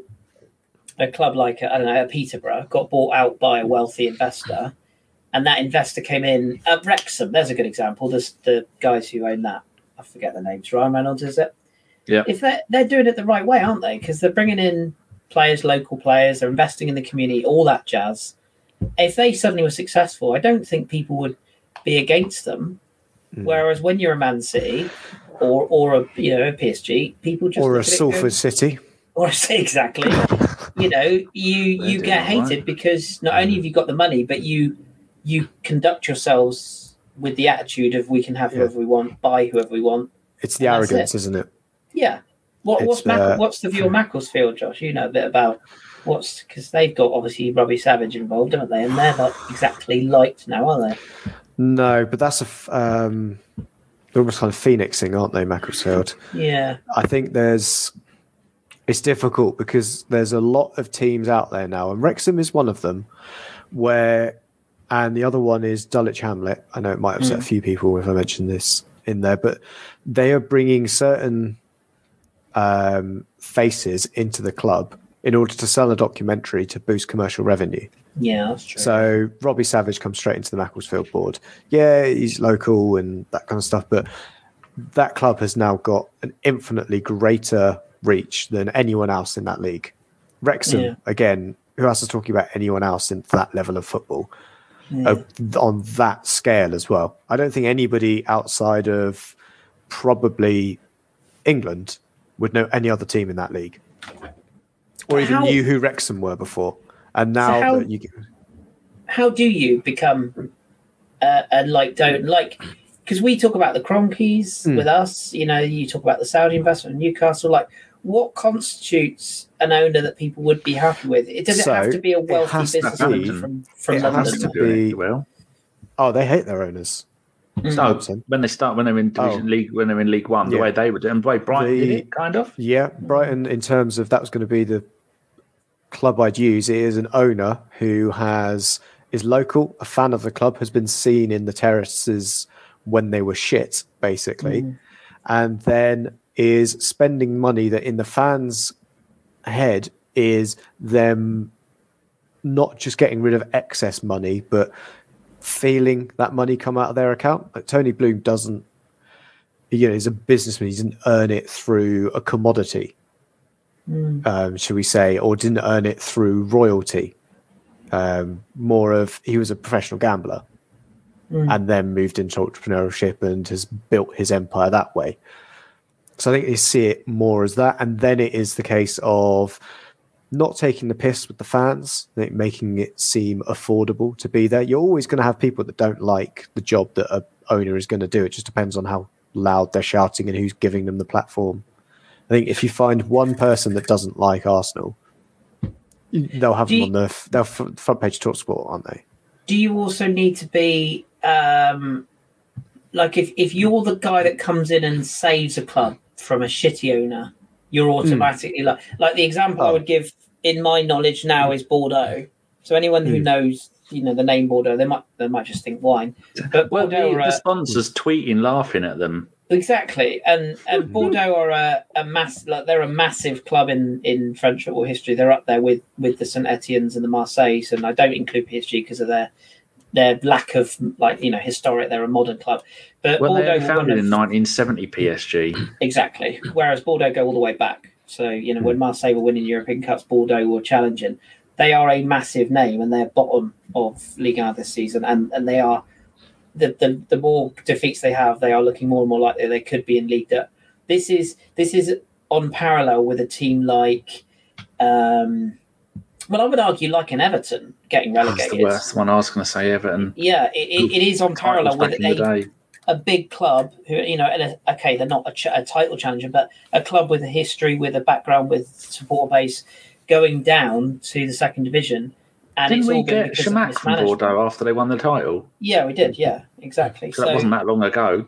but if but if um if you if you're the guy that comes in and buys Bordeaux now because they're an absolute mess and they're a shit show and their owners are fighting with the fans and all sorts, if you're that guy, as long as you haven't got a questionable human rights background, if you're just a wealthy investor from Portsmouth or whatever, Hmm. um, it doesn't really matter what you say or do because you're the good guy, aren't you? Yeah, you know if you I mean? return them, if you take Bordeaux and say you purchase them in the you know, middle of next season, if they're middle table of uh, League Two, and Yeah. then invests not even smartly, you don't even have to do smart investments. You buy that league to Mm. get them out, and the next two seasons, you're then you've returned them to your Europa League side, for Mm. example You've won. and then you if you then sell they'll say that was great ownership hmm that's it you get out on the high it's so long as you don't go full icarus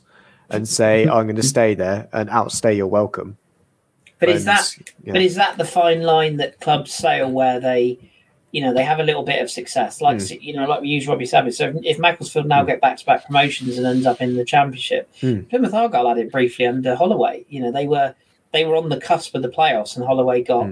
Hmm. Um, you know, some people like him, some people don't. He, you know, he's Hmm. he's actually quite a nice bloke, to be fair.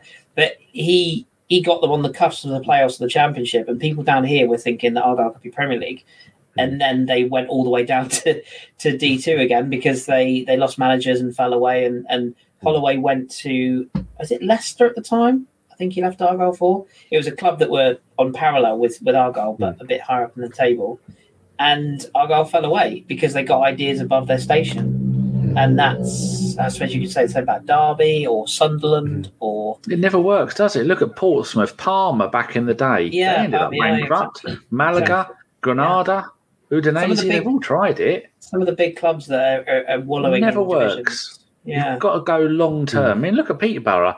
Darragh MacAnthony bought those when I think they were in League Two, fourth tier of English football. And it's Mm. take years. It's taken years. Always gets young players in, decent strikers.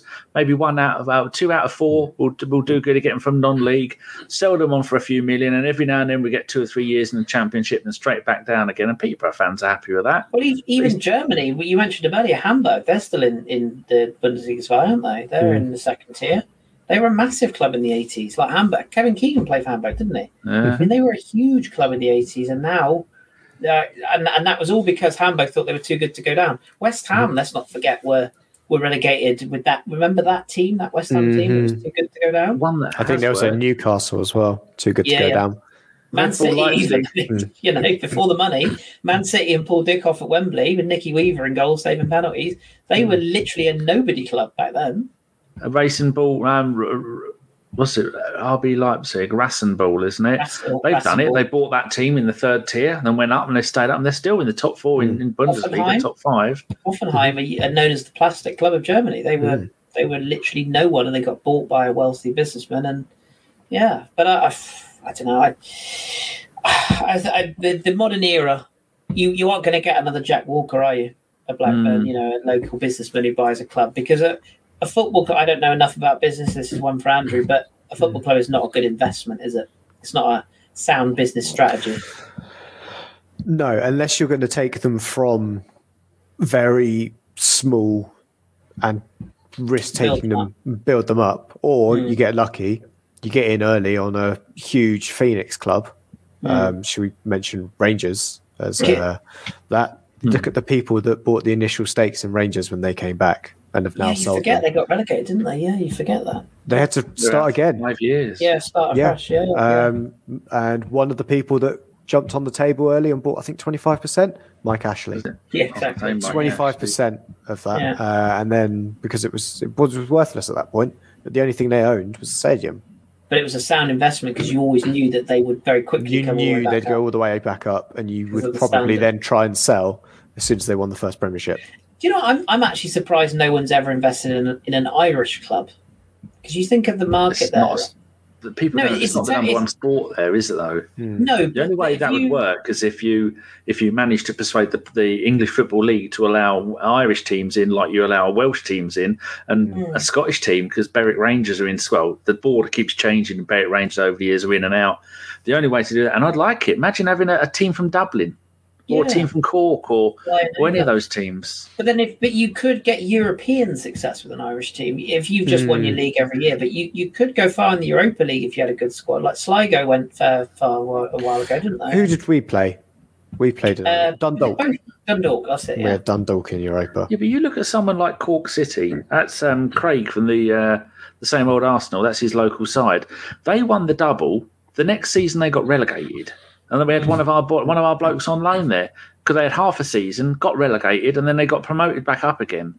So there's just so few people. There's no money in football in, in Ireland. When you look at the national team, they really they have anybody. Any it's it's gone back to like the Jack Charlton days. Almost anybody can go and play for them if you've got any kind of Irish heritage. Or when Tony Cascarino's heritage, no heritage at No, all, and still managed. To, filled out. but not. It's not the big enough sport. Rugby, I think, is their sport over there. I mean, they've got hurling and and all those other ones like that. But there, there is no team. I mean, look at Everton, half a billion pound. Moshiri and the other one have put into that, and now look where they are. Are they going to go? Mm. Do you think? Go down, no. Yeah. Because the longer Uh, this goes, the more I wonder. Put it this way: depends if they can afford to sack Lampard. if they keep Lampard, they're going straight down. Absolutely. There's But is no there not way one you three can first sack Lampard. game. Is it not three clubs worse? Because Norwich are gone, aren't they? Let's be honest. Mm, Um, Would you say are there three clubs worse? There are not three managers worse, no? and I But they- think there's They've got talent in that squad, though, haven't they? Like, they haven't they've got a got- striker if Calvert Lewin keeps getting injured. uh, I don't know. That's the I, big issue. I mean, Everton at the moment are three points clear of Watford, but Watford, but they've played two games l- less than Mm. Watford. And who's ma- who's managing Watford now? I forget.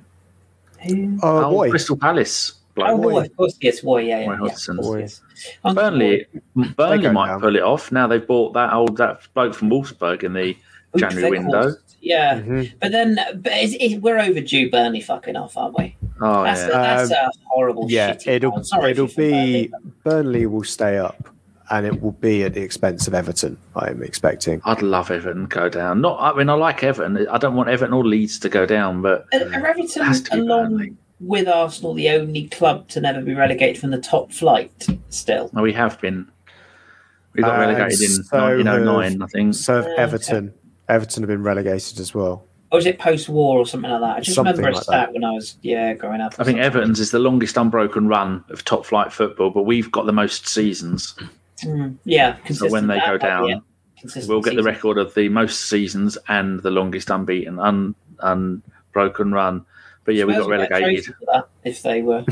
they would. They would claim a trophy for that. There'd be a Burnley bus is- parade any day. Burnley is one of those shitty clubs you just I just want rid of. I, I genuinely I could not tell you. Actually, I could tell you that's a lie. I think Fulham. I was just going to say I couldn't tell you who's top of the championship. I think Fulham are up there. Oh yeah. I don't know who else is up. Uh, it is Fulham, and then um, it is someone Huddersfield are up there. surprising. No, Huddersfield aren't. They're not top of it. Forest Uh. Bournemouth. Bournemouth, of course. Yeah. Yeah. So yeah, I, they got I, that. Dominic I'd be- Solanke suddenly started scoring goals after a Sounds huge level. move from Liverpool, was it? at this level because I, I, I would take I would take Bournemouth back because it's a nice day trip down there. Um, I'd quite happily have Fulham back because Craven Cottage, London, you know, nice club. Um, And we always then see- Um, QPR back would be fun. I like QPR. well, at the moment, if you want to go through who are available in the playoffs, you've got on 61 points, are going to go from sixth up because there's a punchline in third. Um, Blackburn are there. Yeah. Then it's Sheffield United, No. Huddersfield, who are on an extraordinary run at the moment. They're unbeaten in like 700 years, aren't they? 17 stupid. games, I think, they're unbeaten in. Jesus. Same thing, Uh, 700 years. so. Oh no, it can't be because I've just looked at their form table and they've lost two games in a row, so it can't be that. They, they were on a good um, run. They were on a way, very yeah. good run, and then third, it's nice to see some boyhood teams of Arsenal fans coming up. You know, like Fuck the toast of Luton. yeah, AFTV. Oh, they're going to have some split allegiances next year. Luton are third at the moment. oh, yeah, that's right. Luton are flying, aren't they? Yeah, yeah, yeah. Fuck yeah. Luton and fuck Danny Where- Williams. Where are QPR? Wilson. Are they just on the outside of the playoffs now? Then? 'Cause Uh, I thought think they they're just doing outside West London. Um, no, they're eighth. Oh, they're eighth. Uh, they're up, same yeah. same points as Middlesbrough. Um, game in hand on Blackburn, uh, who are two points ahead of them, but uh, Middlesbrough have also got a game in hand and are on the same And points as QPR. Fulham and Bournemouth are clear, aren't they? At the top. Uh, yeah, there's six points clear of Luton, so those two and probably they've back. both got games in hand on Luton as well. So yeah, they're probably going to be the ones that go up. Um, Because I always like to see a new team, you know, someone new Mm. each year. But yeah, Yeah, I like to see the money shared around because those parachute payments can save a club once they And get if we- down again. if we could kick, because I always look at this as you know, as an Arsenal fan, I'm like, who would I like Arsenal to play? If we can get rid of those, any of those shitty Northern clubs, so get rid of Burnley, get rid of Norwich, um, get rid of Spurs. Oh no, wait, um, get those two can go and replace them with a Fulham just down the road from us. Replace Forest, them with a yeah, Forest is the team. I think it's the next one. They've Yeah. got they got a problem. I think Mm. they'll. It'll be one of those. Everyone will be confused who don't follow the championship. If they Mm. say, "Oh, they made the playoffs last season," then get confused when they're twentieth next season. It's because they've they've basically gone all in on. But would Luton be if, say if Luton came up though, they would Hmm. they be like a, a Holloway's Blackpool? Like oh yeah, they've got they've got the twenty third or twenty fourth smallest budget in the championship. yeah. So ma- that's, that would be kind Yeah. of fun, and they'd be fodder for us to roll through. I, I only hope if they can't we smash them 10 0 home and away. Yeah, but remember how that started with Brentford this season? So, I mean, the Oh, yeah. COVID allowing, of course, but yeah, Yeah, they got um, Nathan Jones at the helm, who's a decent manager. he went to Stoke, didn't he? And it didn't work out. He went to Stoke, didn't work. He did a bit of a um, did a bit of an Eddie Howe, I think is what they call it in the trade. Rebranded himself. Went to Went Luton. No, there. was at Luton. Oh, wait, sorry, was at a club where he started his career. Went up north a bit, didn't like it. Came back Came south, back. did all right again. Yeah, yeah. The same club. Same as Darren Ferguson. Left Peterborough, go to Preston, then come back again. There you Um, got a question here from Stan. If we we finish with that, Mhm. he says, Yes. uh, "What's your thoughts on the, the rule change? You get no points for a nil-nil draw. I've not heard anything about Uh, that. it's on a rule change. If you could read, Danny, I think he's posing Oh, as a question. Yeah, I, I no, wouldn't be. I wouldn't be for that. I No. mean, There's I- I something get- beautiful about uh, beautiful about a nil-nil draw, isn't it? Is, was it in Maldini said it's the perfect game of football because it means no Uh, one's made a mistake. Yeah, true. I get where he's coming from because you want to Mm. encourage goals, but I, Mm. I don't know. No. I- have we got yeah. time to talk about what Kris changing his mind? I mean, we're one hour twenty-three. Oh yeah, we probably should because Kris said it would just only be an hour and a half, so let's give him six minutes. To explain three, explain himself for three years. Because we, we read out your tweets on the show, Kris, and I for I- I- one said it, it's very mean to- good that Sorry. you can change your you can you've, you've decided to change your mind for logical reasons, and then you broke it down into individual segments. I don't think anybody disagreed with you, and uh, I know what, how There's it a is. first. There's a Well. Oh, I'm sure there were. I'm sure there were a lot of people saying "told you so." yeah, you're a Yeah, fraud. I, I felt I was the same with Wenger back in the day. There's, but there was nothing Wenger could ever do after about 2007 when I thought I want him to stay at the club, I want him gone. No, there's nothing. It was Mm. we were- we were just headed in a spiral downwards. Yeah. So what was your what I- was your was was there a key moment you went, oh yeah, Um, you know? Not really. Like, I think I think the only thing that that I think the thing that really captured it for me was was this togetherness that he has molded, and more importantly, we're fun again. That and that was my biggest gripe with him previously. It was that you know he, he was a great politician. You know, he would wear the right things, have lovely hair, say the right sound bites. Brilliant politician, although you know, politicians in this country can't even brush their hair, but that's beside the point. Um, he just came across as a guy who who was very media savvy, very pep, and you know my thoughts on that, bold fraud. So I just felt that he just needed to be a bit more human, a bit more. We we know he loves Arsenal. Um, I don't think we ever doubted that. He's captain the club. He, you know, he's a he's a very likable character, Mikel. But that was the Mikel I wanted. I didn't want the to borrow a Tuesday clubism. I didn't want the El Caudillo. I didn't want this this dictator, this ruler, this this micromanaging, you know, freak who would stay up till three a.m. watching videos and then, you know, ring Pep for his opinion. I wanted him to be Mikel, and I just wanted him to, as again to use the old phrase, take the handbrake off. Like, just let these players play, give them their their their opportunities, and they're as I said to you before we started recording, that there's still things I think he needs to learn. I still think he can be a bit spiky when he doesn't need to be. I still think he needs to be a little bit less th- this touchline um, sort of performance. Like sometimes is a bit much for me. I do think he needs to to maybe learn a bit from that, a bit more Vieira in him rather than than you know Klopp and Warnock and jumping around. But I don't think he's. Um, I think he's. I think he's quite a humble man, and I respect that. And like I said in my tweet at the time, um, the the great thing about being, I can't remember the exact words he used, but something along those a bit, you know, being a a fairly well a fairly well educated and intelligent human being is you can hold your hands up sometimes and say, actually, I might have got this wrong. You don't have to to scream at a manager down the camera lens of some nonce outside the Emirates to allegedly to um to to be that you don't have to be that. You don't have to sit in your Datsun and scream into the dashboard. You can just be a like-minded human being and just say, "Yeah, I, I might have got it wrong." The, the caveat would be the, the process is still ongoing, um, and I'll, I'll never I'll never forgive him for the process because I just can't. But he, he's he's getting a lot. He's getting more right now than he was getting getting right previously. He's making good tactical decisions. The substitutions still need a bit of work. Some of the the setups still need a bit of work, and we still need to prove that we can actually go and win something consistently. But I genuinely think if he gets this group of players into the top four, top four without a striker, let's be honest, Auba's not really been with us since that contract. It, it's up there with one of the, the greatest managerial achievements ever for us. I think it, it's it's right up there with Arsene getting that team of the famous picture of like um, you know, Segan and Andre Santos and that horrible team he took into Europe and got us the the, the um, Champions League last stages. It's right up there. Like and like I say, Mikel deserves a lot of credit for that, and I'm I, I did call him the Spanish Steve Kean because that's where I think he was heading. But he's come out the other side, and and I think we referenced it earlier on. I think that documentary, although I'm still I'm still a bit toe curling, I'm still worried about what that's going to show. Um, I think we're going to see the development of Mikel as a bloke and, and Mikel as a manager. I think they're going to focus quite heavily on his development and where he's come from. Um, and and you can see that he loves that job and he bleeds Arsenal, and you can't fault that.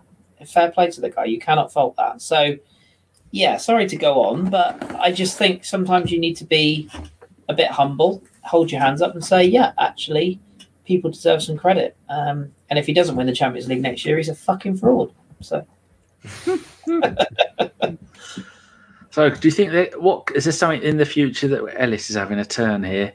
Um, is there anything that you can Sunday see release, making you angry again? Because I get really annoyed at the fact that he has his best twelve players, and then they Yeah. play all the time, and the rest of them very rarely even get a game as a sub, If they do, it's five or ten minutes when they need to come on with twenty minutes, thirty minutes to go when when Mm. the game is won. So that if we need him in the next game, they're match fit because he just. And we found that out so many times this season. Whether it's Tavares or Lokonga or even um, uh, who was the other one, Pepe, just come on. Yeah. They're not ready because they're not match fit. But but also is that an element of the squad size? Because if, if we if we do get into the Champions League, I would argue even if we get into the Europa League, we, we we've got a very small squad this year because we're only playing you know once a week. We had no European football, we could get away with it. We can't take the squad we've got now into Europe next year. We we we would have to bring in four or five players to bolster that Another squad. summer like we just had, and I think we will. Yeah, and, and and not just players that are going to go straight into the first team because you got to think this summer you're probably going to lose realistically you probably will lose Lacazette you will lose Nketiah people have forgot Mohamed Elneny is coming out of contract I know he's not playing but he's still a squad he still holds a shirt Maitland Niles could be gone permanently um, we may maybe we'll save Saliba chat for another night but his future's uncertain um, you know there Leno will, will probably go, so you need to look at a goalkeeper. Although the lad from America's coming in, isn't, isn't he? Yeah. But there's a lot of players who are still going to go. Hector Bellerin, what happens with him? So we are going to have to flesh out. It's not just this summer, right? Let's go and buy our striker that we're going to have for the next ten years. We're also going to have to look at, like Josh said earlier on, a backup striker, a project striker, maybe if you will. Mm. We need another midfielder. I still think, as much as I praise Mikel Arteta, we have to move on from Granit Xhaka. I'm sorry, we just do. Um, there's a lot of work to do. Pepe could well be moved on in the summer. It, it, it's just not. Is there any rumours about him going anywhere back to France? Um, Because he can't really do it here, can he? The trouble is, nobody, nobody in France can afford his wages. He's not going to go to PSG. Um, Lille couldn't have him back. He could go to Nice potentially because they've got a bit of money behind them, but Isn't He's the more like- bloke? he, he'd be more likely to end up in like a Villarreal, like a, or a I Sevilla. could see him in a Spain somewhere Yeah, where see him in he's given a bit of freedom. Yeah, He's not going to get kicked up into the stands every exactly. other go, and they'll allow him to be. To be fair, Italy would allow that or as Italy. well. Yeah, yeah, he'd do all right in Italy. I think. I, I- I think it, it's coming to the point where it might be best for all parties if he had another opportunity elsewhere because we've never used him right, and that's one again one thing I still think Mikel probably got wrong with him. But yeah, I, I, I think we. Mm. I think that squad will have to change to answer your question, Danny. I don't think we can afford to have a short, a small squad. Um, we just can't. Like we're going to have to flesh out those, those that team, and if we don't, we're, we're going to come up really short. And that's where Arteta's man management is going to have to be bang on because he hasn't really had to deal with leaving out players this season, uh, other than Mm. Tavares, maybe for his, his disciplinary element, but. He hasn't had to have players bang on his door saying, "Why am I not playing?" Because he's been able to play them all.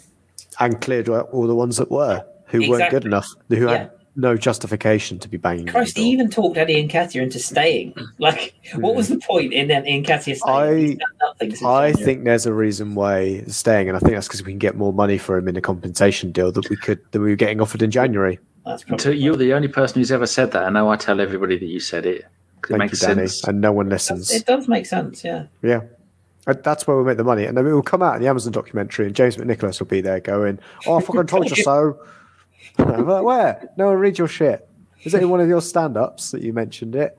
I think I might have Um, even got him blocked. I dislike him that much. Um, I quite like him, but that's fair. No, enough. he's a boring fucking. I don't know how he's got where he is in football. How how anybody could go?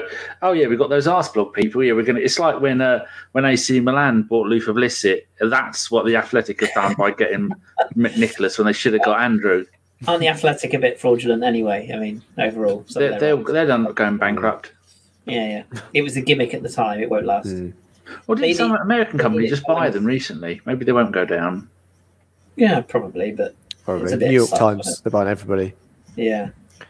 Um, but yeah, I'm imagining that there will be some plenty of suitors for Eddie, and we'll get some decent money out of that one.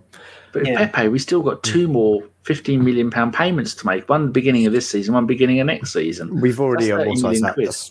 Yeah, we've done. Yeah, that. we'll we'll cut that off anyway. We probably made bigger losses on other players we've got rid of in the past. It's just And we only look ar- so rid of the, the- the argument is if you if, if you say say that we let Laka go or his contract ended when he, he went and Nketiah went, you could argue that Martinelli could start every week, Saka should start every week. Smith Rowe, um, you could convert him into a more of a, well, not convert him, I guess, play him as a 10 and drop Odegaard deeper. Or you can have those two rotating.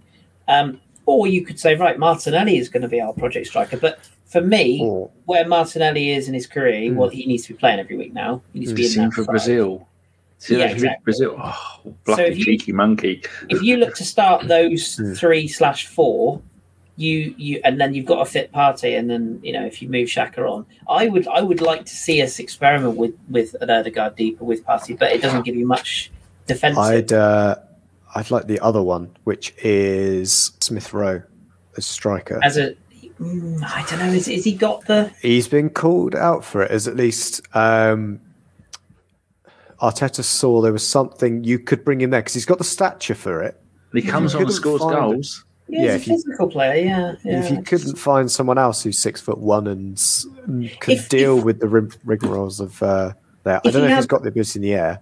No, and if he had the, the Michael Owen pace, because he's got a similar body type to Owen, hasn't he? When he broke through, he's like Mm. quite a. I know he's a bit taller, but he's got that. He's he's filled he's filled out a bit, but he's still Yeah. nimble. And I Mm. feel like if you, yeah, you, you could, but I think he would need pace, and he's not the quickest, is he? Quick feet, but not quick. Yeah, I think that's the thing that I don't think you necessarily need speed if Mm. everybody else around you's slow. Like If that was regard, yes. If everybody, yeah, Lacker's the only problem. Is Lacker's in a great position, but then he needs that box to boxness to keep up with play. He's yeah, great. At, he can get come short quickly, but then can't go long at the same speed that he comes short. To speak. true. Like we Yeah. saw from that quick free kick where he, he was just like in a different time zone. Mm. Yeah, I think there's uh, plenty of availability that we can get for strikers. I don't necessarily see what we could get, but Chris, I kind of agree with you that I think we've got enough options in that front four that we'll, we'll need to bring someone else in. It's obviously why we've been linked with the guy from PSV. Uh, we'll probably be linked with some others as well. Definitely need to bring in a couple of strikers. I don't think we could get away with trying to force one of those four further up. And I don't think Odegaard works deeper. But what we've done with Xhaka is interesting. At least, I know you say we've got to move away from him. I think it's a lot easier to move away from Granit Xhaka now with the role we've got him doing. Mm. We don't have to try and find, you know, that deep lying playmaker that's left footed, the that does all the good things that Xhaka does. Where he's now playing in this 4 3 3, I can think of at least 10, 15 players in the Premier League that could play that position and do a similar job to Xhaka's doing right now. Even someone like John McGinn, you'd play him there. It'd be all right. it- or would you go somewhere like a? Uh, I, I don't know if he's signed for somebody already, but Frank Kessie, uh, he's on a free- Barcelona this He's gone to Barca, yeah. Mm. Because to me, like Kessie is almost like a good version of Alex Song Hmm. in that he's a big physical player and can tackle, but he's got that creative element. But then, would you argue that Partey's that anyway? I, I. I think Partey's kind of there. Sambi says he wants to play where Partey's playing right now. So that kind of sorts itself out. Remember Sambi? Yeah, he was a thing, wasn't he? Oh, he existed. To be honest, where's he been? Like, I haven't heard he, from him for for, months. he, he played for Belgium this week. Oh, okay, he's still there. Then. Yeah. I mean, maybe they're looking at him as. I, I just think that everyone is so focused on this striker this summer. I think we're all Hmm. we're all living in a little bit of a fairy tale land that we. There's two big we- we need to get, isn't there, really? It's a striker and a first choice midfielder. And Yeah. depending on what competition we're in, depends on what midfielder we can get. and I mean- arguably another right back as well, maybe. Or would you keep Cedric and just snap him as back? I suppose do a job on it. Yeah, I think it depends on what you do with Saliba. Not that he can play right back, but Yeah, Ben he- he White can. Ben White can shuffle out there as well. yeah, I, I think I'd be I'd be more inclined to go to a back three and play Saliba in a back three than a right Mm. back. But he can Mm. do the right back role. But Yeah. yeah, I, I if you play a back three, you've got to have attacking wing Mm. backs Tierney one side, and, and then you don't need just your Sakas and your and your Martinellis, which Avon's clearly throwing a good one up on the youth team ones. Uh, Norton Cuffy. I've seen he's got a. Um. Is he a politician? I've never heard. of him. it's not. Uh, he Got an played assist for, for. the under 21s, didn't he? there you go. Yeah, played for the under, uh, England under 21s in the during the week. Brooke Um, Norton Cuffy. That is the most yes. middle class name I- I've ever. I would imagine though, uh, with the good work that Per's doing is that he goes to the championship for a, a season on loan. Uh, it seems like what we're trying to do is make sure that you know we've got a lot of young players in our squad, but they're not young in terms of their career. They've What all had at least a hundred and something appearances between them before they kind of broke did- into the first teams. Did Saka ever go on loan? I'm trying to think No, back. he's the only one of that hasn't been on loan. Because Smith Rowe went to Huddersfield. Because Mhm. I And RB what I've Leipzig. seen and Leipzig, of course. What I've seen of him, which I, I will grant is not as much as I Hmm. would have liked to have. This Omari Hutchinson looks the real deal to me. Like he Hmm. looks like a player who he, you know, not not as in starting in the Premier League every week, but if we Hmm. got into like say the Europa, Mhm. like Saka, but uh, he, I think I could see him playing that. He Hmm. just looks he's he's physically good, he's quick, he's direct, you know.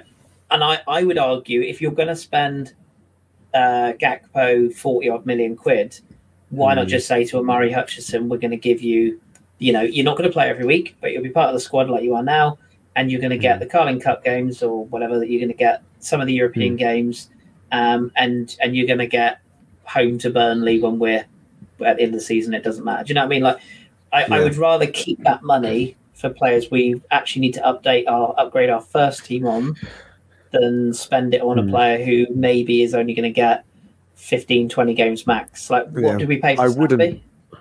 Sambi, we think we played 16 million. Yeah, that, that's it. Yeah. So that's what I would spend on a player like Sambi, who's in the background, not forty million on a player because because we Yeah. need to learn from Pepe, don't we? Mm. Yeah, and I Player, think player, the one with yeah, when you're going big for a player like that, you'd say, would you pay that to have someone to be just backup for Martinelli? Because that's what we're Exactly. fundamentally asking: is we're asking who's backing up Martinelli? Yeah, Would you rather go experience in you know, well, Willian was our experience initially, which I don't think we're going to go down that road again. But I think it's all about with our players, our young players, is we're taking them on pre-season and we can see what they can do. I think Patino is the other one. he's not me, physically he- good enough, though, is he? Yet I he's think, talented, yeah, but he's talented, and you make sure you get his loan right. And I think Yeah. that's again where we look at the work that Per's done with the loans, and it's all about picking the right loans for them. And so long as they don't get big-headed and decide that they don't want to be at their loan club anymore because they're not getting the loans, they're not getting the games they want, but Yeah. they're getting an education. Um, and don't and don't forget value doesn't constitute a player we talked about Hazard earlier Mm. on like the fee doesn't Yeah. dictate how good the player is we got No. Tomiyasu who I still think is a better centre back but he's proven he's a very good Mm. right back he was what 15 million from Bologna Yeah. he was nothing was he and look how good a signing he's been so the bargains are out there if Mm.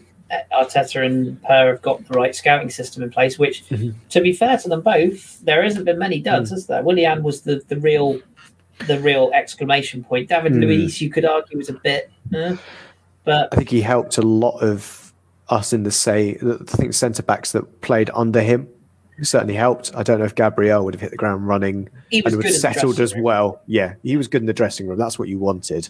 Hmm.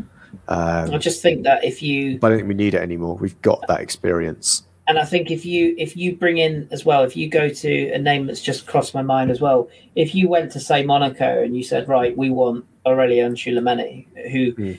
you know Chelsea were basically wrapping up and now they can't even afford their breakfast, but you'd have to pay 50, 60 million for a player like Mm. him, but he's good enough at his age to walk into a midfield. But you Mm. can't sign a player like that who's on the up in the European market and then say, yeah, you're going to be behind Granit Xhaka for about you know 18 months because he's going to go, no thanks, I'll go and run Chelsea's midfield, thank you, see you later. Mm. So you've either got to you've either got to go a little bit not Lidl, not Aldi, but you know Tesco value rather than Waitrose, but you've got to go middle range and spend 25 mil and get another Sambi who you can develop, or you've got to go high end. You can't just go for Mm. a name just because it's a name. I think we'll be all right with um, what we're going to try and get with Xhaka because, as I say, the positions changed that we use him in. There's players in there that we can easily get that Mm. would replace what Xhaka now does. Um, the player I'd go after, rather selfishly and rather irritatingly, is Alexis McAllister. I think he's perfect for that position of what we now get Xhaka to do for for us. Mm.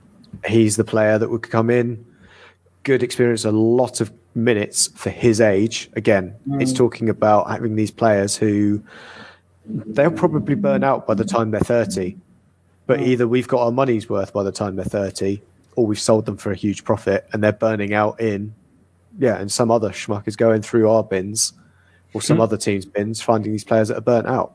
And he reminds me a bit of Conor Gallagher at, at Chelsea, isn't it? Or Gallagher's another one. We can't get him, but yeah. And then you, you could also you could also again going back to the French market, you could just go to Lyon and say, you know, you want Laka, that's fine. We'll take Mm. Maxence Caqueret, who's Mm. basically Marco Verratti without the bookings. Mm. he's not at that level, but that's the sort of player he is.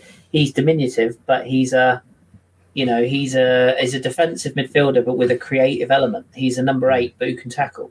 And that's kind of what Partey is. And is the game mm. moving on? Do you actually need a quote unquote destroyer now? Mm-mm. You know, do you, You need, need a, a someone who can McTominay or What we need, Declan Rice is not a destroyer, is he? no, you know what I mean? you need is someone in midfield that can read the game. Yeah, and need travel with the ball. intercept. Yeah, they can intercept. That's what we got the defenders for. Is worst case, we've moved Xhaka away, so he's not diving in and leaving us exposed. Partey is very clever about how he moves around the field and Mm. intercepts rather than tackling, and if he needs to, puts in a tackle. and But yeah. Odegaard, yeah, Wow. Odegaard is just a hustler. That's what we need. He's, he's, He's, he's just a another joy. hustler. He's a joy of a footballer, isn't Yeah. he? Like he's. What about Kalvin Phillips? I mean, would you give that a smash? I don't think mean, he's And the whole Leeds, season injured though. Not I think I, I think he does leave Leeds, but I think he's Alan Mm. Smith. He goes to Man United. That's uh, and I know that'll upset a lot of Leeds fans, but fuck them because Mm. it's Leeds and they fans are assholes. But um, yeah, I, I would. Uh, I he, you could see Arteta working with a Kalvin Phillips, couldn't you? oh, It'll be sure. it'll be a hell of a fit. Like it's very Ben White, isn't it? It's very just like, say to him, basically, you've been knocking on the door of the, the England team. How about cementing your place? That's basically the words he says to him. I, I would love I would love Kalvin Phillips in an Arsenal fan. I'm Um, not going to lie. I think he's. But you yeah. were on Lyon as well, Chris, and I think it might be worth rolling back to Mark Redmond because you me- uh, mentioned Caqueret, but he Hmm. asked not only about Gu- Bruno Guimaraes, who obviously is now Newcastle's record signing and has only just started playing for them, um, but Lucas Paqueta, Mm. attacking midfielder. Yeah, not for me. Not because he's not good enough. He, he's very. He's been brilliant for Lyon. Um, in fact, without him, Lyon would be even lower than the lowly. Tenth, I think it's tenth they're in in Liga at the moment. But he's been brilliant in Europe. He's um he was picked out of AC Milan's bins. Really, it just didn't work out at Milan. He was good in Brazil. Yeah, he's he's fantastic. Strong. Uh, he's a he's a big frame. Moves. Uh, his goal celebrations are questionable, but that's for different. Um, but we don't I- need him. Did I imagine him playing for Newcastle on loan? You did, Okay. yeah, I'm yeah. gonna have to He's think who uh, it was that played for Newcastle on loan that from Inter. uh, oh Christ, They had no, someone. right. Yeah, they have had a They, few. they had a Brazilian in the last couple of seasons. They had somebody. Mirandinha, 1984. and that's not who I'm thinking of. um, but yeah, I, I, yeah, Paqueta's very, very good. He he is, but he's not the player we need. He, if you didn't have Smith Rowe, then you would say, yeah, he's a good fit. Um, if you were looking to buy a number ten who can who can drift wide as well and can link the play, it's kind of like we were in the hunt for for our while. It, it just it's a signing now that we just don't need. Like, um, but yeah, he's very good, and he probably won't stay at Lyon. He will probably, if I had to put money on it, I think he'd probably end up in in Germany. Uh, I could I could see a Paqueta at a Dortmund or a uh, probably not a Bayern Munich, but just that step below Bayern. In fact, down the Nkunku route at an RB Leipzig, someone like that with a bit of money. Uh, but for us, I, I if if I was going to go to Lyon, then yeah, Caqueret would be the one I would have a little snuff around. But but I also think he's a, he's again prime for someone like Bayern Munich because he just ticks all the boxes of the sort of players they like. Um, yeah, I, I I like Paqueta, but not. It would be a waste Arsenal for me. Sorry, Phil. Oh no, it was it was Mark. Mark. It's Mark. sorry.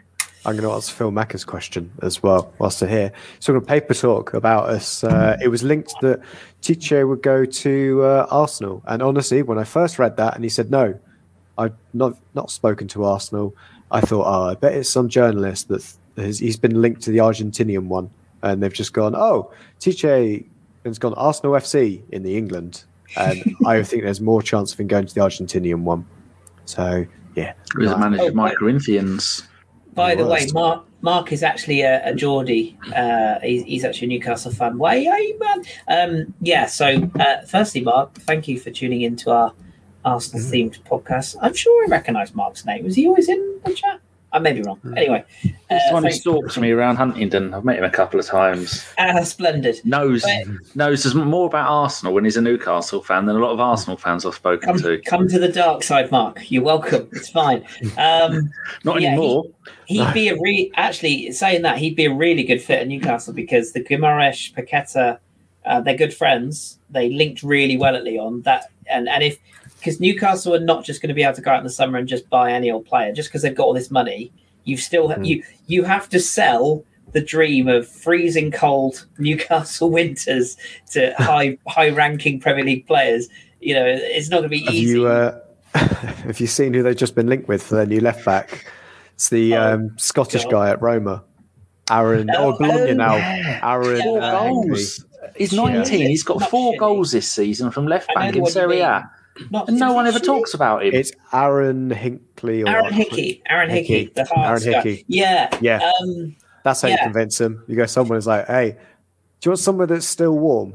But they- it's they- not as cold be- as Scotland. to be fair to Newcastle, though, and uh, you know, taking aside their ownership, which Mm. we all know is absolutely horrendous, Mm. um, they have they have bought well, haven't they? Barring Mm. Chris Wood, who's been a bit near, but Piquet, Chris Wood um, was all about taking the legs out of somebody else, wasn't it? That's from Burnley. yeah. Yeah. Tri- Trippier, They went full Trippier Man was- City like they did on us. Mm. Trippier was a great sign, and he's been brilliant for Mhm. them until he got his injury. Um, we know that we just discussed Gimaresh. I haven't Mhm. played much, but he will do well.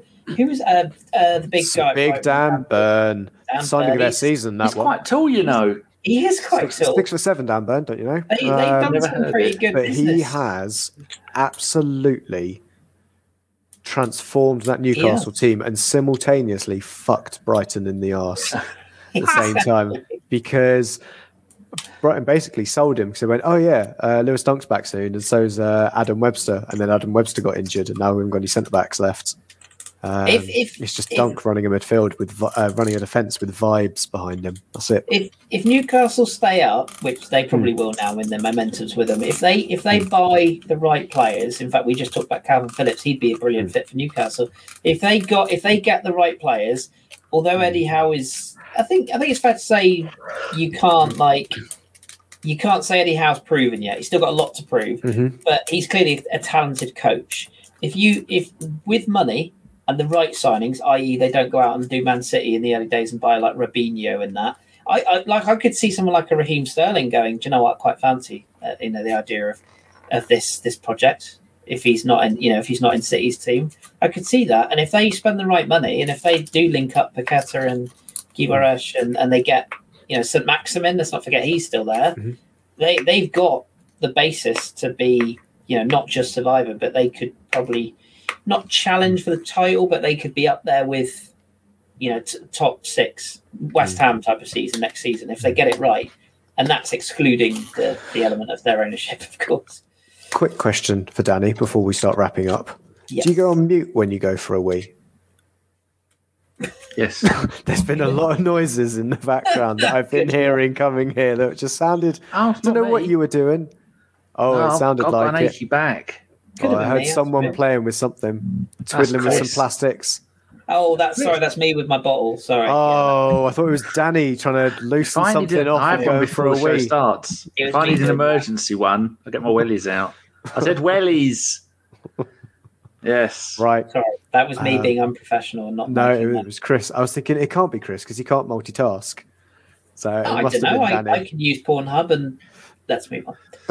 yeah. Uh, I've been doing some eToro as I've been doing the um Oh.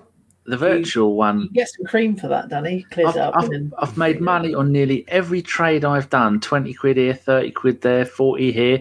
Twice I've done oil, left it overnight. The first time I lost 50 quid, this time I lost 257 quid. Well, Don't don't leave oil overnight. Don't go Yeah. to uh, don't go to Danny's school of investments, guys. Well, the rest of them I'm doing really well. So that fucking oil, I thought them double down in on oil. They Can sell it as you- well. Once you lose ask you an fifty percent, they just sell it for you. Can I ask you an important question, Danny, as well? Yeah. Uh, will you be joining Magic Mike in watching uh, the the wonderful yearly event that is WrestleMania this weekend? All two nights of it. no, we he is going. He's, he's off to see your lot in He's off to uh, France. Ligue 1, so he's not doing it. We had planned to do something on the the Sun um, the the Sunday roast, but um, Do, do they not have me. TV in France? Then can he? Well, Danny's got to be up early as well, hasn't he? Like he's Oh, been yeah. moaning. Yeah, oh, true. yeah, I've got I've got to be up at six a.m. on Monday. Die, aren't you? Well, I, I actually will. thought of doing it the other way and staying up all night. I will be watching it, but I'm. I've got. I've got. I'm off work now till Tuesday, but I'm not going to watch it live. I'm going to probably watch it in delay. But I. Uh, yeah, I still watch it. I'm not quite as a big a fan as as I used to be as a kid, but I'll, I'll still have a little look. So, for the ner- the inner nerds in us out there, got to be done. Wow. Hmm. I think. I think considering we had no script, I think we've done well tonight. I Didn't think even so. get onto the Koscielny bit, did we? No, sorry, we need I- up I- for that. I can give him as, as my shout out if you like. Yeah, well, you did speak about Bordeaux, and you never brought him up as well. Since Oh, he was just that retired that. this week. That was the transition, and I missed. That my, was the missed my tra- you missed your own Yeah. transition because you brought up Bordeaux. Well, well, we'll do it now as we wrap up then. Yeah, well- Um, I've got a list here of all the Premier League centre backs, Premier League centre backs, and I've broken them down into five categories. Any of them I've got completely wrong, wrong would you say? I mean, um, Gabriel version two and Ben White in category two, they could go anywhere. It's only been a Mm. season, but Yeah, I put your, I put Uh, your Koscielny in, in the second Uh, group. I was going to say I would I would almost argue that you that I would say I I know this is going to be sacrilege to some people, but I would argue that Toure and Bould could easily be Mertesacker and Koscielny. You you could have those two either way around. I know Steve Bould's a legend and all that, but and, and I know Kolo Toure was brilliant. Maybe even Keown you could possibly. Adams and O'Leary are clear. Campbell is clear based on you know leaving Spurs and what he won with us. Um, but I would say Keown, Toure, and Bould you could easily swap Mertesacker and Koscielny into that list. I would say. I would also. You've got William Gallas too high. Um, Yeah, I think too even Chris is he can't defend William Gallas. no, William French. Gallas is, needs William to be Gallas below is- Colin Pates. William Gallas should be below Ben Chorley uh, or or um, he scored some Luke decent. Each group isn't in order. Any one of those individual groups can be moved around. But William Gallas, great, good goal scoring record. He only had a couple of bad times. They're just the ones everyone remembers. One where he had a poo on the pitch, and uh, yeah, he's a very underrated uh, player. It's, Oh, Mm, mm. This is only in their time for us, though.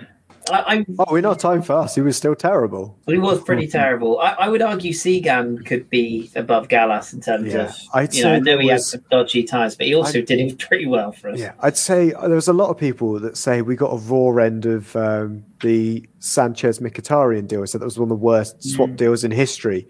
But I'd put Ashley Cole and William Gallas. You know, In That- where is Ashley Cole? Oh, is this centre backs? This Yeah. is centre backs. Okay. But I would say in terms of Ashley Cole letting him go and then going, yeah, we'll take William Gallas come in. That was the first time we dipped into Chelsea's bins, wasn't it? Post Abramovich. Yeah, it was. Yeah, yeah, yeah.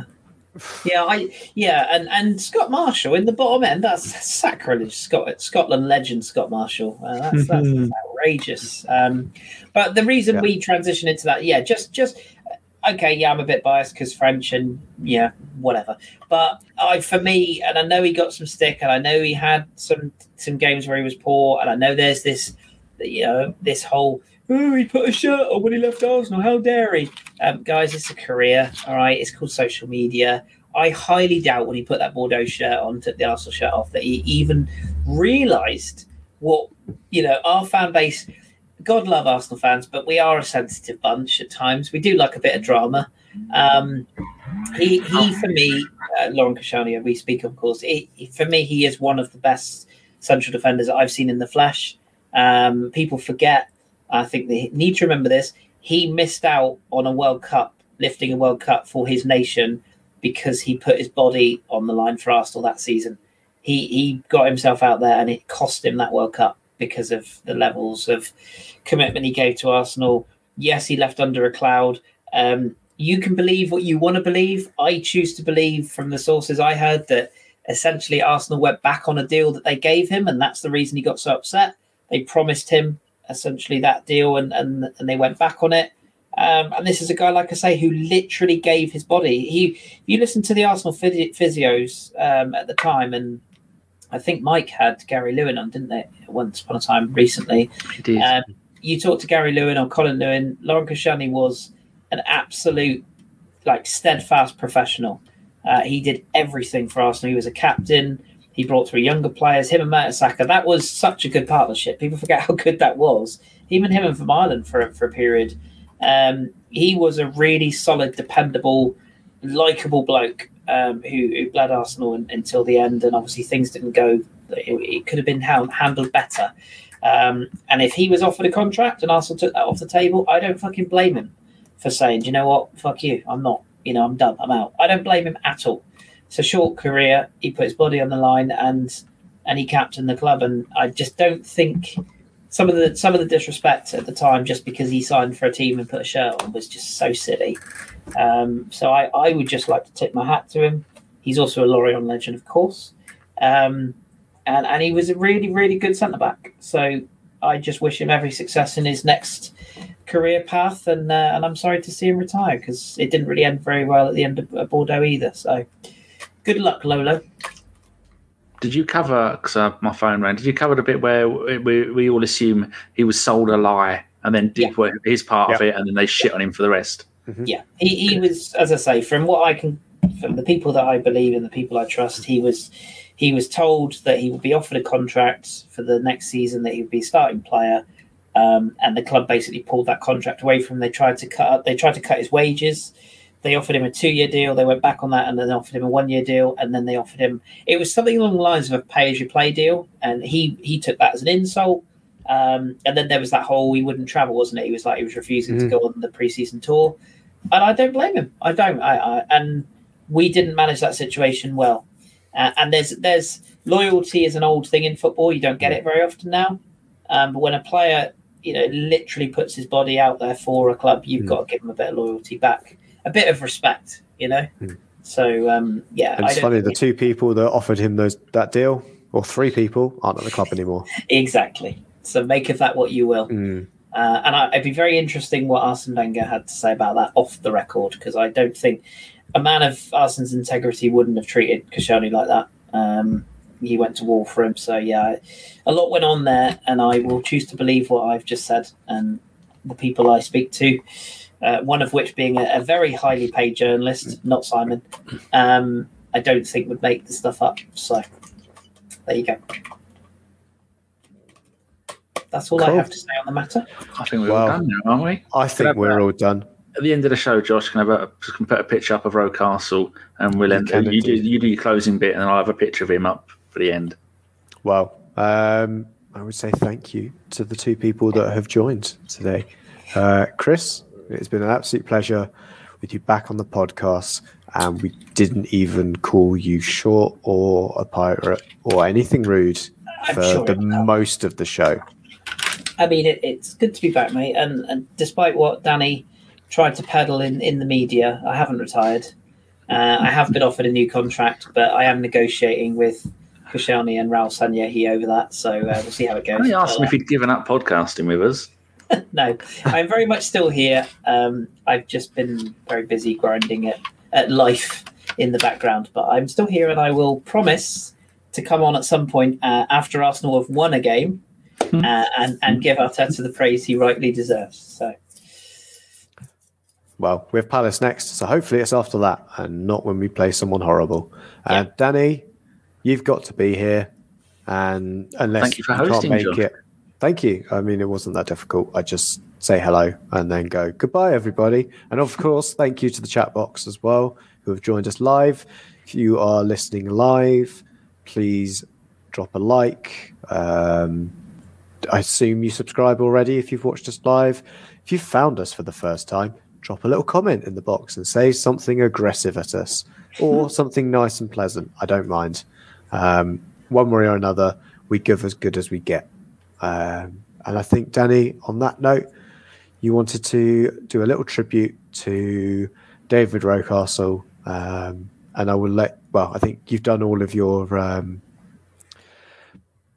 kind of bits of remembrance on him. He's a player I don't remember. Um, I think I'd have been too young to see him play, certainly for Arsenal. Um, and yeah, uh, I think it's it's a sad day for Arsenal generally, but yeah, 21 years since uh, his passing. And on that note, Danny, I'm going to let you hit the button as we just play out on this image of um, yeah the memory of uh, whatever the David Rocastle thing at Spurs. No, it's at Highbury with Spurs players there and Gunnosaurus looking very solemn. As soon as I scored that goal, I was fucking livid. Splendid business. Get down, dog.